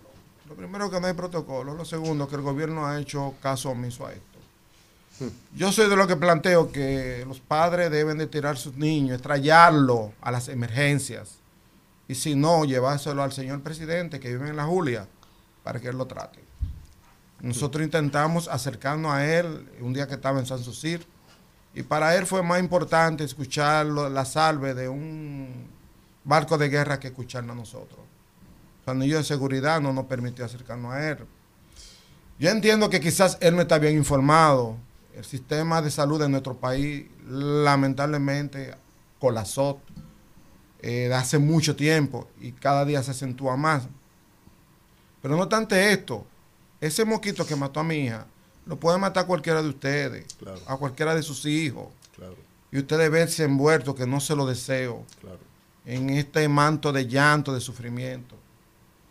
Ya yo no sé cómo llamar al señor presidente, porque la verdad es que la agenda de él, política, eh, no permite desviar la cara hacia, hacia este lado de salud. Yo, sin temor a equivocarme, le puedo asegurar a ustedes que aquí hay más muertos que cuando pandemia. Pero ¿Cómo sobre todo, ¿Cómo así, doctor? sí, eh, hay un subregistro. Sí. Los servicios de seguridad están apostados en las eh, emergencias, en las morgues. Los servicios de seguridad del Estado. No estoy hablando de, de los seguridad de hospital. Y le están impidiendo a ustedes como prensa ver las morgues, ver las emergencias, entrar a los hospitales, a ver lo que está pasando. Con nosotros no lo pueden hacer porque nosotros somos médicos. En que aunque a mí ya me han amenazado en dos ocasiones de que no hable, de que me quede callado, pero no lo van a lograr. Porque ya yo, miedo al miedo, ya yo perdí lo más importante que tenía, que era mi hija. Claro. Ya yo a 53 años de edad me da todo igual. Entonces, el gobierno tiene que asumir esto. No dejar a que, como me han dicho, ah, no, ma- en noviembre llega y desaparece la lluvia, desaparece la temporada ciclónica y el mosquito va a caer. De aquí a noviembre van a haber muchos ataúdes de muchos niños. Correcto. Y muchos niños que ahora mismo se están debatiendo entre la vida y la muerte. Y que esas estadísticas todavía siguen nueve. Es la hora que la estadística de la hija mía, una semana después, no aparece. Eh, le pedimos a la plaza eh, que nos dé la satisfacción, que hablen con nosotros, que nos digan realmente qué pasó, porque como médico yo tengo mi duda. Mucha duda de la plaza de la salud. Doctor. Espérese, Manuel. ¿En qué sentido? Discúlpame, Manuel. Duda en el mal manejo. Mi hija hizo una nasarca. Hay que ver si fue por la sobrehidratación. Mi hija hizo un enfisema a nivel de cuello. Hay que ver si hubo alguna perforación. A mí me gustaría como que el Ministerio Público, ya que ellos han sido tan violentos conmigo, me han dado a reempujones. ¿Cómo así? Eh, cuando, eh, de cuando mi hija estaba interna, que ya ellos sabían, me tapaban la puerta, la entubaron sin mi permiso. Eh, se le advertí que la niña estaba muerta clínicamente, que no debían de conectar a una máquina de diálisis. Aún así la conectaron. Eh, la epicrisis, eh, tres horas después no querían dármela. Eh, tenían la niña secuestrada literalmente. Nosotros le pedimos que nos dieran para pagar un depósito llevando nuestro cadáver, cosa que hubo que literalmente pelearlo. El viernes acudimos a buscar una certificación para cumplir con un asunto burocrático de seguro y más violencia de ahí no pudimos haber recibido. Eh, Doctor, si puede, escúchame, si puede explicar ahí para la gente que no está escuchando en radio, ¿verdad? ¿Qué es un efisema y qué es un anasar? ¿Qué es eso que usted planteó? Que la gente una, un efisema es aire libre en cavidad, en cavidad. Y una nasarca significa agua, líquido en todo el cuerpo. Lo cual yo entiendo que fue una de las causas que le provocó a mi hija, porque según revisando la factura, que ya yo no la pueden tocar porque yo la tengo, le pasa mucho líquido.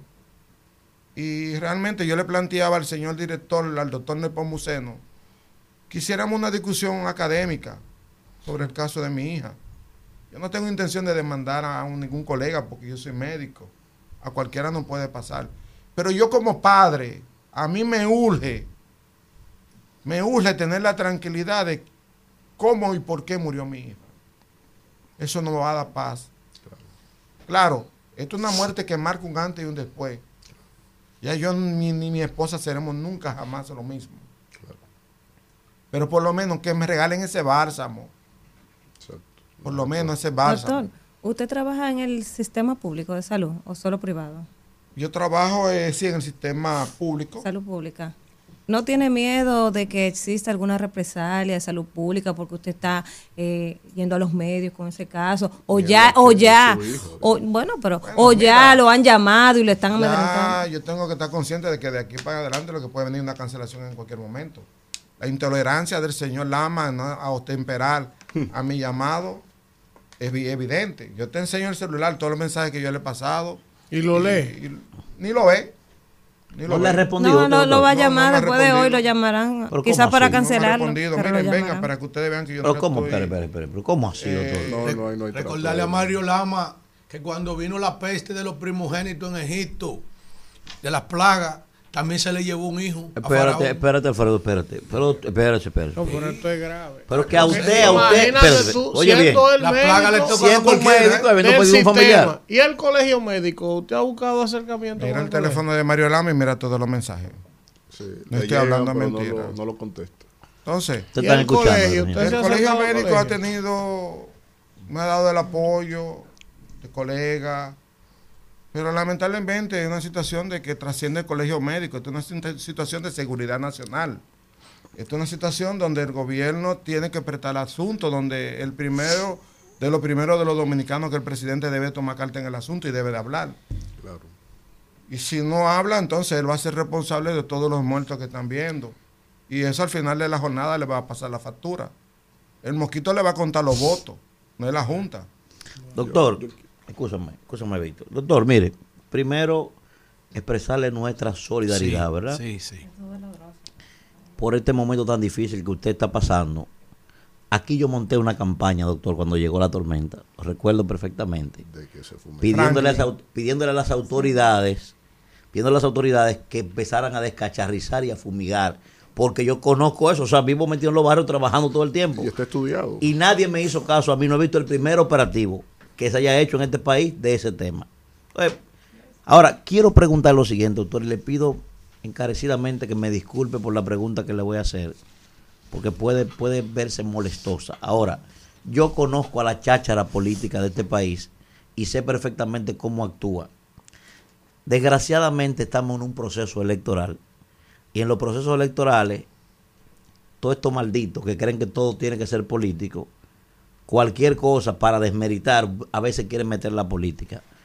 ¿Usted tiene militancia en algún partido político, doctor? Porque yo estoy seguro que ahorita van a aparecer un grupo de azarosos a decir que usted está haciendo esta denuncia, que uno la hace todos los días aquí, porque usted es miembro de la Fuerza del Pueblo, porque usted es del PLD, porque no yo qué. su hija. No, no, no, no, no. El político dominicano, Víctor, déjame- Víctor, el, político dominicano da para eso y para más. Lo estoy diciendo, porque yo lo conozco. sinceridad. Dan para eso, dan Sí, para eso. Yo sí simpatizo por el Partido Comunista del Trabajo.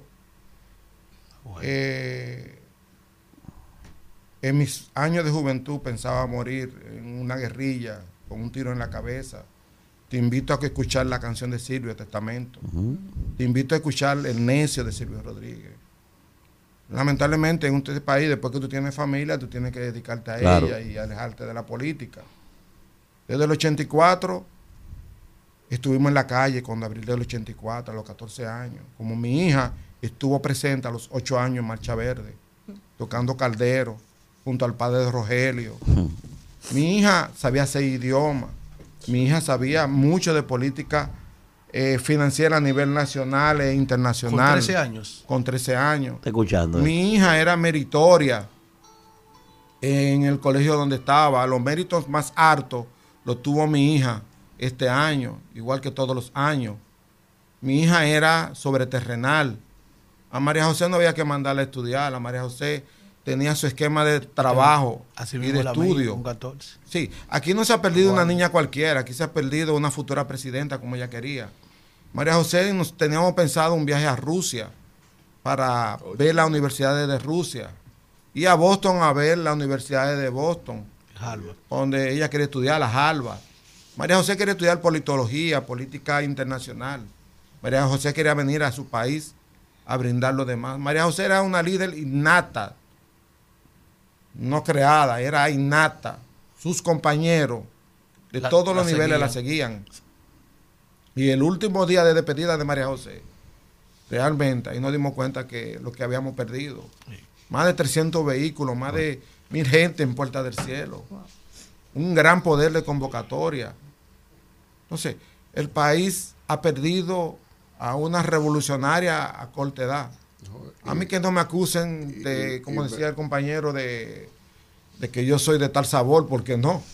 Yo soy revolucionario y a honra lo llevo. Se lo, se lo pregunté, doctor, para que usted sepa mi pregunta, porque traemos, base. traemos un joven aquí que vino a hacer una denuncia y al otro día lo pusieron en un afiche diciendo de que él era candidato de la Fuerza del Pueblo. Ah, bueno. son, son unos sinvergüenza, dan para todo en este país. manipulando, pero, pero doctor, mire, todos los que estamos en esta mesa somos padres. Sí, yo tengo una de 14. Somos madres.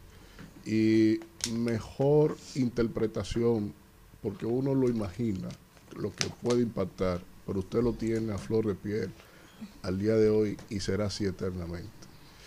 Lamentamos y nos solidarizamos con el caso. Y quisiera hacer un ejercicio con usted de abstracción sobre el caso y entender desde su experiencia lo que ha ido aconteciendo como respuesta del Estado al problema que tiene el país a nivel epidemiológico. ¿Es suficiente lo que está haciendo? ¿Usted entiende que se ha orientado a la población debidamente? ¿Usted cree que el gobierno ha actuado y gestionado según el nivel del problema el actual brote epidemiológico de dengue? Mira, en medicina, cuando tú epidemiología, te dan lo que es medicina preventiva y medicina curativa. Correcto. La medicina preventiva sale más económica y menos dolorosa que la curativa. Correcto. El gobierno no ha hecho nada, absolutamente nada por la medicina preventiva. Aquí, tal y como decía el compañero, no hay un programa de orientación a una población. Aquí sabemos que hay enfermedades tropicales que producto del agua se exacerban. Cuando llueve que se inundan, salen las ratas y se meten en las despensas y hacen pipí. Tú te bebes un- una lata sin la bala y ya tú estás bebiendo Claro. pipí y ya viene la leptospirosis. Correcto. Los mosquitos es el pan nuestro de cada día. Las enfermedades tropicales, por su característica, son de nosotros. Entonces, aquí pasó una tormentica Franklin de dos días de agua. Es el gran problema que ha pasado. Y el gobierno no ha hecho ni ha dicho nada. No sé si a partir de ahora y de lo que está pasando, se va a él lo va a entender. Él tiene el rostro de que le duele el sufrimiento del pueblo. Ahora, no es decir que tú eres la mujer de César, es demostrar que tú eres la mujer de César, dice la Biblia. Entonces, si el gobierno no actúa como debe de actuar, óyeme, vamos a tener más muertos, porque la medicina curativa, lamentablemente, eh, nos está dando en la cara duro. Hoy soy yo, hoy soy yo que me atrevo a venir aquí, que ya lo único que me queda es morir, miedo al miedo. Entonces, ¿qué serán esos padres como el que yo llamé ahorita a tratar de que me mande el acta de defunción? Porque al gobierno hay que enseñarle acta de defunción, como se hizo en pandemia. Y enseñar y subir a la red y mandárselo a ustedes y a los periodistas que estén dispuestos a acompañarnos. Esto es una cruzada. Esto es una cruzada para que no sigan muriendo más niños. Yo no estoy aquí por la muerte de mi hija. Correctamente. Yo estoy aquí por la muerte de otros niños que van a morir, que no deben de morir. Bueno, gracias, gracias al doctor José Pérez Vidal, quien es médico, ¿eh? y él ha perdido a su niña de 13 años. Ustedes han escuchado el desgarrador testimonio. Ojalá que las autoridades tomen esta entrevista, ya que la oyen, ya que nos oyen y nos dan seguimiento en Palacio, en todos lados, y lamentando que tenga que ser a partir de esta tragedia que pues reencaucen, como decía el doctor, la política pública en materia de prevención con relación a esto. Y ojalá que no nos toque a ninguno de nosotros vivir en carne propia lo que le ha tocado a él. Doctor, gracias y nuestras condolencias Que Dios reiteradas. lo bendiga, le dé fortaleza a usted y a su familia. Vamos a la pausa, Isidro. Rumbo de la mañana. Bueno, 9.55 minutos de la mañana y vamos eh, ya casi cerrando el espacio con los comentarios que nos quedan. Vamos a escuchar el comentario de la compañera Kimberly Taveras.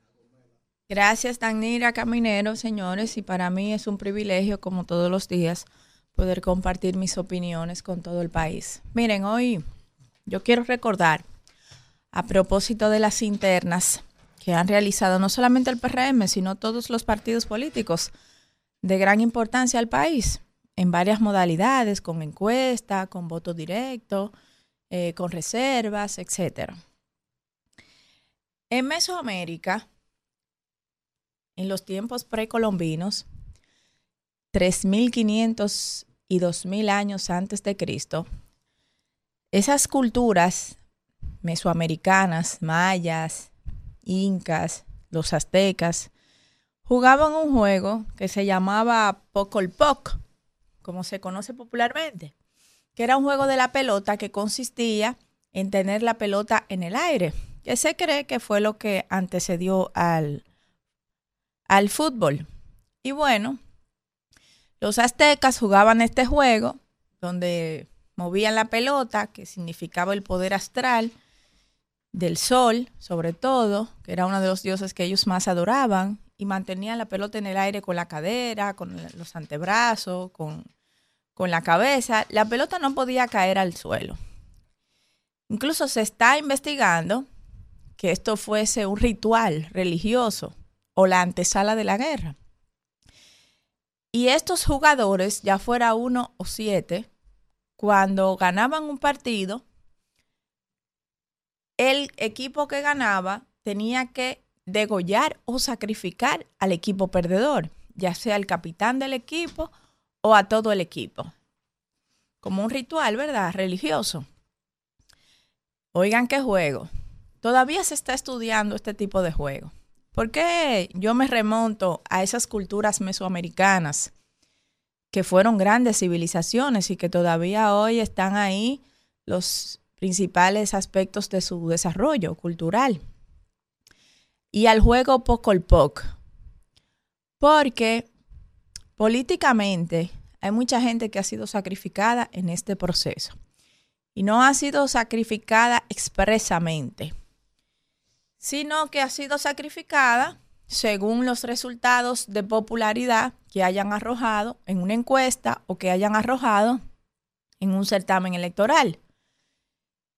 Pero lo que más me ha llamado poderosísimamente la atención es el tema de la municipalidad. Porque es el mundo donde nosotros iniciamos nuestra carrera política y que obviamente siempre estamos pendientes por nuestra vocación municipalista. Y vamos a analizar brevemente el territorio que nosotros conocemos mejor, que es el territorio de la provincia de Santo Domingo. Si ustedes analizan lo que ha pasado desde el 2006 para acá en la provincia, ustedes verán que ha sido un escenario donde la población electoral ha elegido un partido a nivel municipal con escasas, con escasas excepciones en la provincia de Santo Domingo y ha sacado a otro, proceso tras proceso. En el 2006 teníamos un PLD fuerte en toda la provincia.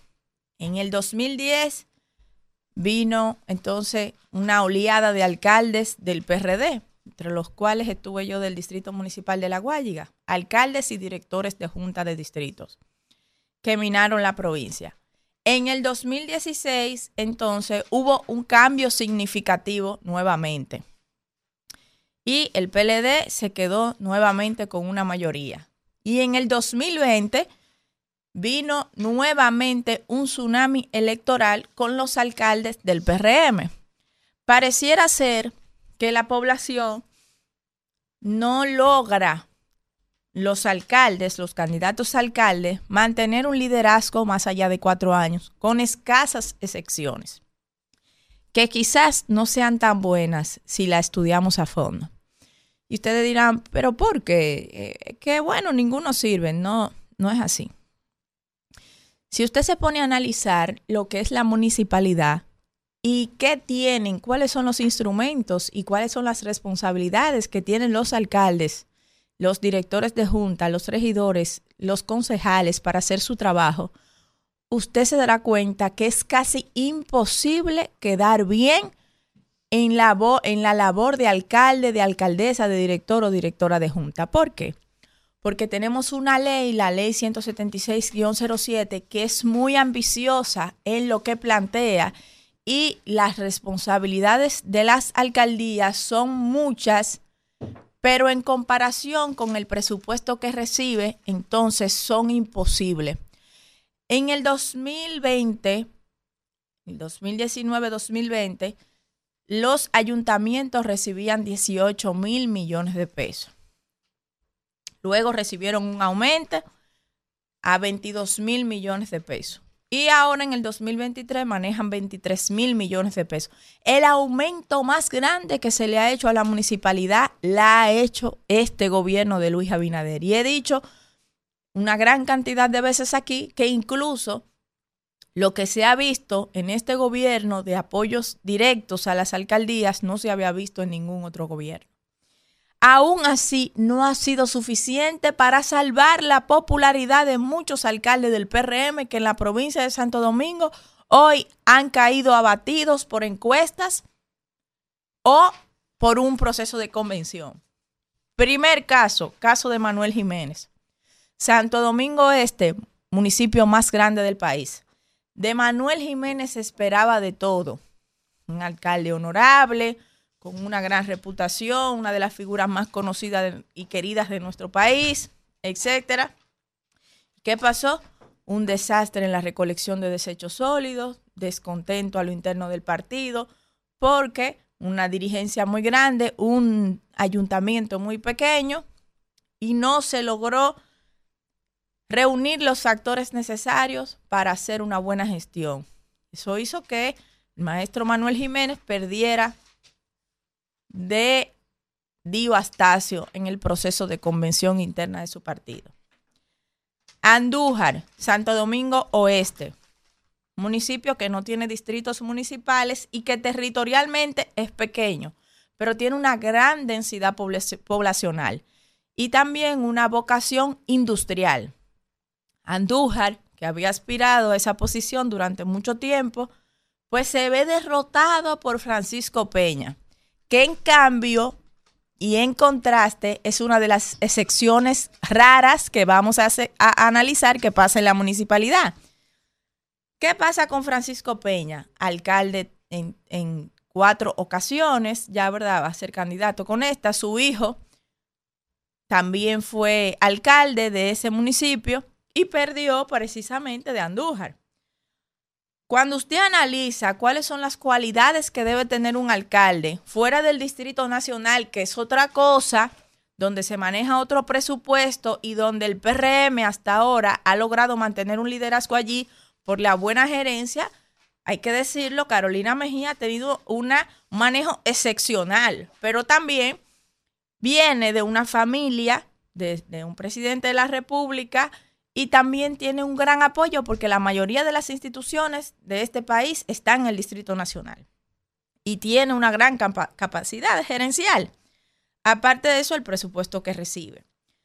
Pero si usted va y usted analiza la figura de Francisco Peña, usted verá que la popularidad de Francisco viene no necesariamente de haber hecho una gran gestión y una gran cantidad de obras allí. Viene de mantener el municipio limpio, pero estar en contacto permanente de la gente, con la gente, en estar ayudando a la gente permanentemente. Lo que nosotros no estemos diciendo que esté mal, pero esa es la función que debe cumplir un alcalde. Pero vamos a San Luis, el alcalde José Luis Valera, uno de los distritos municipales más grandes del país, también perdió la encuesta. Y así, si vamos analizando cada uno de los municipios, nos daremos cuenta que una gran cantidad de alcaldes no logró repetir. Pero ¿cuáles son las responsabilidades de un alcalde que están contempladas en la ley? Si usted se va, las responsabilidades de un alcalde no solamente son recoger los desechos sólidos y hacer aceras y contenes, no. Un alcalde tiene que manejar el cuerpo de bomberos, tiene que garantizar que ese cuerpo de bomberos funcione, aunque recibe su propio presupuesto. Lo que pasó con Montaz, el de San Cristóbal, la explosión de San Cristóbal le afectó. Un alcalde tiene que supervisar las obras que se construyen en su territorio, tener las unidades de medio ambiente y técnicas para poder evaluar esas obras. Un alcalde tiene también que garantizar que las calles se construyan, una infinidad de funciones y responsabilidades que tiene la alcaldía que son imposibles de cumplir hasta que no se le dé el 10% para los ayuntamientos, que está muy lejos del 10%, muy lejos. Incluso en una ocasión aquí se llegó a destinar para los ayuntamientos menos de un 2%. Menos de un 2%. Entonces, ¿eso qué causa? Cuando alguien se enferma por dengue en una localidad, no, no va al Ministerio de Salud Pública a decir que Salud Pública no hizo nada y que no, no, va donde el alcalde a decir, ese alcalde que no recoge la basura, que no eh, des- hace los operativos de, descha- desacharri- de- bueno, los operativos de limpiar, descacharrización. Cuando hay que enterrar a alguien, también el alcalde. Cuando hay que construir cementerio, también el alcalde. Si la calle está mala, el alcalde tiene la culpa. Si hay una cañada, el alcalde tiene la culpa. Si no hay agua, el alcalde tiene la culpa. El funcionario que vive en el territorio es el alcalde. El funcionario que la gente conoce es el alcalde. Así que yo quiero llamar la atención de los partidos políticos, de todos, y decirles que también, asimismo, como los alcaldes se vuelven tremendamente impopulares en sus territorios por la gran cantidad de funciones que les asigna la ley y que no pueden cumplir porque no manejan el presupuesto para cumplirla ni en esta vida ni en la otra, si no son excepciones como Carolina Mejía y otros alcaldes que están por encima del promedio porque ustedes saben que tienen infinita capacidad de acción y también tienen un- una gran vocación de servicio, no hay forma de que ese liderazgo que va a la municipalidad no se sacrifique en el próximo proceso. Y los partidos tienen que valorar ese liderazgo. ¿Por qué? Porque asimismo, como el pueblo señala a los alcaldes y lo culpa de todo, cuando hay que montar una actividad política en el territorio, ¿a quién llama? Al líder de la municipalidad. Cuando hay que montar un movimiento, una, un movimiento de masa, ¿a quién llaman? A ese mismo candidato y candidata. Es que se montan todas las candidaturas territoriales. Sobre esa candidatura uni- uninominal, que son las alcaldías, detrás de ese líder es que corre la gente. Por eso yo estoy en contra de que se desechen a los alcaldes que pierden las encuestas. Creo que deben ser valorados, que deben ser integrados y que en este país definitivamente a la municipalidad hay que destinarles recursos. Hay que destinarles recursos para que puedan hacer su trabajo, porque ha quedado evidenciado que aquí ir a la municipalidad a servir es sacrificarse políticamente, moralmente y en todos los sentidos de la palabra. Gracias, Isidro. Rumbo de la mañana. Bueno, regresamos en este rumbo de la mañana cuando son las 10 y 11 minutos y vamos con el comentario del príncipe del pueblo de Galilea. Bueno. Eh, alias Babún. ¿Cómo se llama él? Babún. Sí. Eh, señores, miren, eh, buen día a todos los dominicanos. Eh, gracias por el favor de su sintonía. La verdad que ha sido un programa cargado de muchas emociones y sentimientos encontrados. Hay que ver, señores, lo que aconteció eh, con la presencia del médico Vidal que estuvo aquí. Yo tengo una niña de, de tre- 14 años que tiene, Dios me la guarde y en paz descanse su hija, eh, características similares de liderazgo, de, de una persona muy bien formada, aplicada. Yo nunca he tenido que hablar con la hija mía, que tiene 14 años, para que tenga que estudiar, porque esa niña ha ido. Y ustedes saben que levantar un puente, esos trabajos técnicamente, y más en una autopista tan concurrida, porque cuando tú estás construyendo algo por donde no pasa nada, no hay ningún problema. Pero realmente, eh, levantar un puente en una, en una autopista tan concurrida en la cual tuvo que eh, desviarse el tránsito no es una cosa eh, fácil. Pon ahí, Kelvin, las, las imágenes. Este puente se inauguró, eh, tiene cuatro, de cuatro se le llevó a seis carriles y tuvo una inversión de 467 millones de pesos.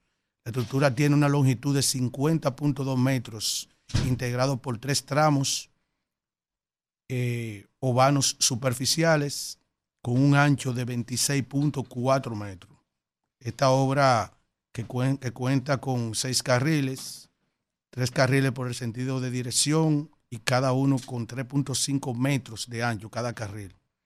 Está soportada en 100 pilotes excavados con diámetro de 0.80 metros y una profundidad de 23.8, el cual garantiza una vida útil y una seguridad estructural de esa obra para décadas de funcionamiento continuo del tránsito y de carga pesada en cuanto a la resistencia.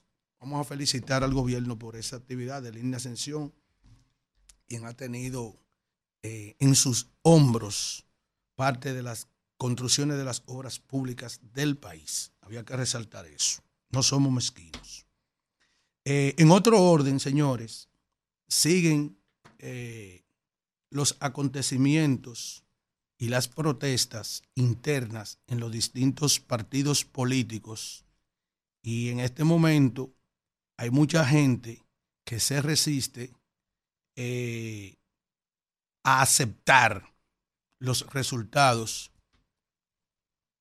que abusivamente, en nombre de firmas encuestadoras, que quiero decirle algo, que yo soy mercadólogo, la vagamundería que se ha hecho con muchísimos políticos no es porque las encuestas en sí, como método de investigación científica, no sea posible determinar la realidad de una investigación, ya sea de un producto, cualquier sea que sea el producto, en este caso el producto político, se puede con una encuesta. No importa que lleven camiones de gente hacia un lugar, cuando una encuesta está debidamente segmentada y estratificada, no hay forma de que los datos, la extracción eh, eh, eh, de esos datos no sea de la mejor manera. Si se realiza científicamente, luego que usted determina el universo y el tamaño de la muestra ¿eh? que usted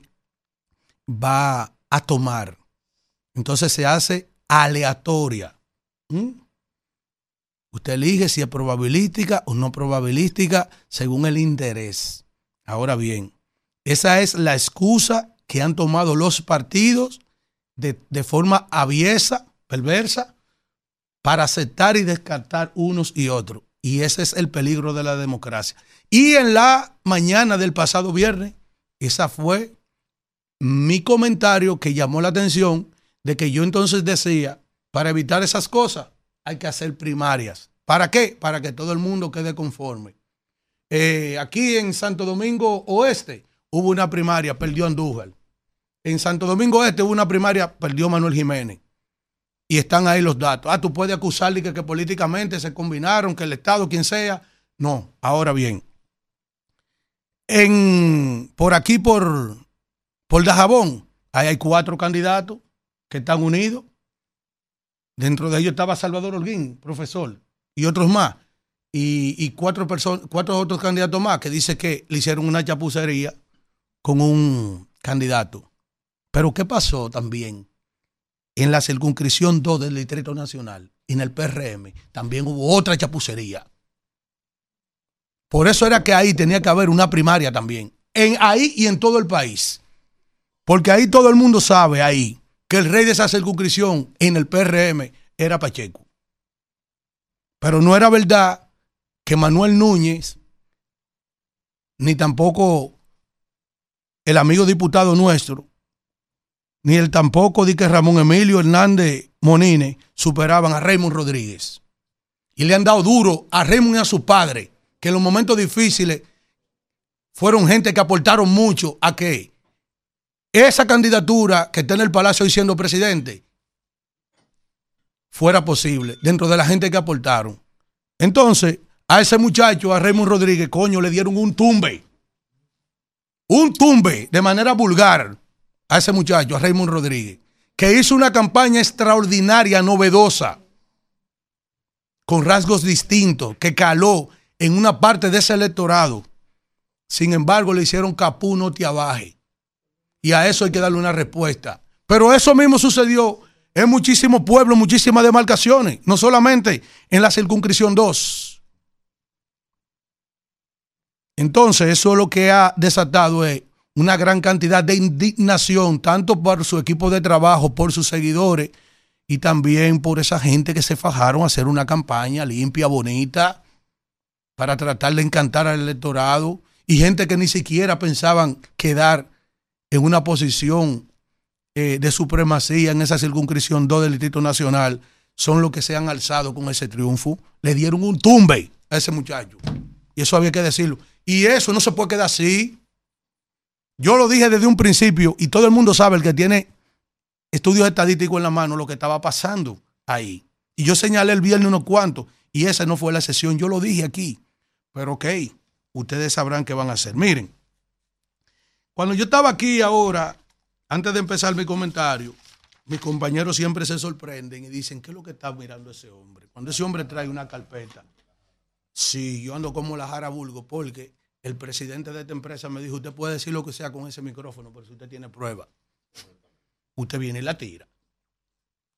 Atención, presidente de la República, atención, compras y contrataciones, atención, doña Milagro Ortivoz, la directora de ética, y atención hasta la Procuraduría General de la República. Yo pienso que aquí hay gente como que no ve lo que está aconteciendo en términos jurídicos con el pasado gobierno, que hay un paquete de gente que han sido judicializadas, muchos de ellos cumplieron medidas de coerción de más de 18 meses de prisión hasta dos años, otros todavía están en las cárceles y otros no duermen por la amenaza de quédate en casa y duerme con ropa, que se ha convertido en una burla. Y yo le he dicho en bastantes ocasiones, ¿y que ustedes creen cuando ustedes salgan del poder? Que a ustedes no les va a tocar. Yo he visto mucha gente bueno mozo, gente bien vestido, así calado, que tiene muchos años viviendo bien, que en el día de hoy estarán tras la reja. Hoy que ustedes piensan que no les va a tocar, vamos arriba. Una de las masas del holding eléctrico que tiene la República Dominicana se llama la empresa de transmisión eléctrica ET. Ahí está el señor Martín Robles, un académico de la UAS, un hombre con conocimiento del sector, tipo buen mozo él. La última vez que lo vino encontramos él en el, en el mostrador, en la cantina del Boga Boga, lo recuerdo. Tipo, búscalo por ahí, Kelvin, a Martín Robles, a ver si yo lo tengo por aquí, para que ustedes vean. Busca ahí una fotografía, Martín Robles de ET, para, para, que, para enseñárselo a la gente, porque son gente eh, de bajo perfil. Entonces, esa gente así de bajo perfil, eh, esa gente de bajo perfil, aquí te, te voy a enviar la foto, Kelvin, un momentito, ¿oíste? Esa gente así de bajo perfil, hay que enseñársela a la gente para que la gente sepa de quiénes estamos hablando. Ese señor que es el director de, de ETED, el señor eh, Martín Roble, ponga atención a algo que le voy a enviar ahora. Kelvin, ahí van la fotografía. Sobre el siguiente proceso. Dice aquí, eh, el pliego de condiciones específicas para la compra de bienes y servicios. En este caso, señores, se trata de una licitación pública para la, adquisición de autotransformadores de potencia de 200 y 250 MVA. Ustedes saben, esa licitación, esa MVA, ¿ustedes saben a qué monto asciende? Ahí va Kelvin la foto. Esa licitación eh, asciende a un monto, Kelvin, para que lo vaya poniendo ahí, de 310, de 310 millones 500 mil pesos.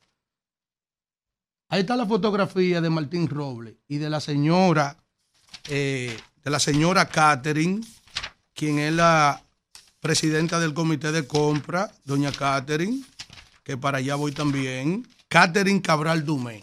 Ponme a Martín Roble. Miren ahí, ese señor que está ahí, Martín Roble, es el director de la empresa eh, de transmisión eléctrica ET. Entonces, ponga, colócame ahí también, Kelvin, a, a la señora Catherine, que yo te mencioné por su nombre. También, la señora Catherine, porque voy a hablar con prueba y voy a hablar con nombre. Catherine Cabral Dumé, mírenla ahí también en pantalla, quien es la coordinadora del comité de compra, porque es la financiera o administrativa de eso ahí. ¿Qué sucede? Que en ese presupuesto de 310 millones 500 mil pesos para comprar esos autotransformadores, solamente participaron, póngalo ahí, eh, Kelvin, pon primero la hoja donde están los 310 mil, que es la segunda hoja que te envié del primer, del, primer artículo que voy a tratar, para que la gente lo vea, de 310 millones, ponla ahí, esa hoja. Solamente, míralo ahí, en pantalla, 310 millones. Solamente participan en esa licitación de esos 310 millones dos compañías y póngale oído a esta. Salco Electric, que es la que le interesa a la señora Catherine, al señor Martín Robles que ganen las licitaciones. Se la voy a demostrar. Y la otra que participó, solamente dos oferentes. CMBG Electric. Y en esa, ponme esa, esa, esa, esa hoja ahí, donde dice, se- señalando ahí, dice, capital de trabajo no cumple, Salco Electric. Esa es la tercera hoja, Kelvin. No, esa no es tampoco. Oye bien, evaluación financiera no cumple capital de trabajo. Salco Electric, ok. Sin embargo, de forma increíble, le asignaron esa licitación a Salco Electric. Sin cumplir. Y está ahí. Pero lo más grande de eso no es, no es solamente eso, de las diabluras que hicieron. Es que el martes le mandaron una comunicación al otro competidor diciendo que había perdido la licitación. Sin embargo, en la misma comunicación dice que el miércoles que se va a abrir el sobre. Pero también dice la ley, también en ese mismo, eh, en dentro, de dentro del plano de la licitación dice que no se le puede aumentar más de un 25% si quieren aumentar el, el costo de la licitación y la aumentaron hasta, hasta un 40 y de 310 millones la metieron a 454 millones. Oye bien, y se la asignaron a Salco, que es donde ellos querían entregársela, la licitación. Porque la señora Catherine, la administrativa, tiene una estrecha relación con el esposo del dueño de la otra, de la empresa ganadora, Salco. Oye las violaciones que están ahí. Primero, le estrujaron para que gane la licitación Salco Electric en detrimento del otro oferente. Le dijeron que iban a abrir los sobres el miércoles y el martes le dijeron que estaba descalificado. Está ahí la hoja también. Ustedes están oyendo, Procuraduría, eh, compra y contrataciones. y ética gubernamental. Pero está bien, se quedó ahí, se quedó perdido el operante. Lanzan entonces otra licitación. ¿Ustedes saben de cuánto? Allí nada más habían dos oferentes. La licitación de 466 millones, 30 mil 760. Pero ¿qué pasó? En esa licitación entraron entonces ocho oferentes. Dentro de los ocho oferentes, Salco Electric. Como entraron ocho oferentes y no podían cogerse esa licitación para ellos, la gente de T, Martín Robles, ¿todo lo que hicieron? La declararon desierta. Claro, porque ya habían ocho, no era dos. No, ahorita descartaron uno, pero ahora era con ocho que se tenían que fajar. ¿Entiendes lo que estoy diciendo? ¿Eh? Ahora, como no pudieron darle esos 466, más todas las violaciones que hicieron en la primera licitación, que se le atribuyeron esta licitación y que violaron también el mismo reglamento, porque la, llevaron a más de un 25%. Hay una violación ahí. Si, si excede el 25, ya hay que licitar de nuevo. Pero hay gente que cree que esto no termina nunca. Entonces, como esta licitación ahora, la nueva, también para compra de autotransformadores de 200 y 250 de potencia, como se metieron ocho, dijo, espérate, ahora no podemos asignarse a Salco. ¿Entiendes? Ahora no podemos asignarse a Salco. Decláramela la desierta. Entonces, ¿qué pasa? Tiraron el proceso de nuevo otra vez. Ese que ellos, ellos declararon desierto. Entonces, en este proceso nuevo que, que tiraron desierto, dice que se concede una prórroga para entrega de ofertas para el próximo miércoles 21 de diciembre del 22. Y se metieron también ahí otros oferentes, varios oferentes. ¿Por qué se metieron varios ofer oferentes? Otra vez, porque tienen, porque tienen el derecho de participar. En este caso no te la van a dejar dos, Martín Robles ni Catherine. Ahora entró Proyecto Tom, eh, eh Proyecto Tom SA SRL. Salco Electric otra vez, que es el que a ustedes les gusta. Sole Technology, Metro, eh, eh, Eléctrica y Electrotrobal. También ahí. Entonces, que yo le estoy pidiendo al señor de compra, al presidente de la República, a la Procuraduría y a la señora Milagro Ortibos. Oh, que vamos a estar pendientes a eso también, a ver si se le entregan también a Salco Electric. Yo le estoy diciendo a ustedes hace días una palabra que quizá la gente no entienda. quizá los, los, cuatro blogs, yo lo he mencionado como, como van a dejar el país, pero yo le estoy diciendo a ustedes que en la vida no hay plazos que no se cumplan, ni deudas que no se paguen en las urnas. Rumbo de la mañana. Rumba 98.5, una emisora RCC Media.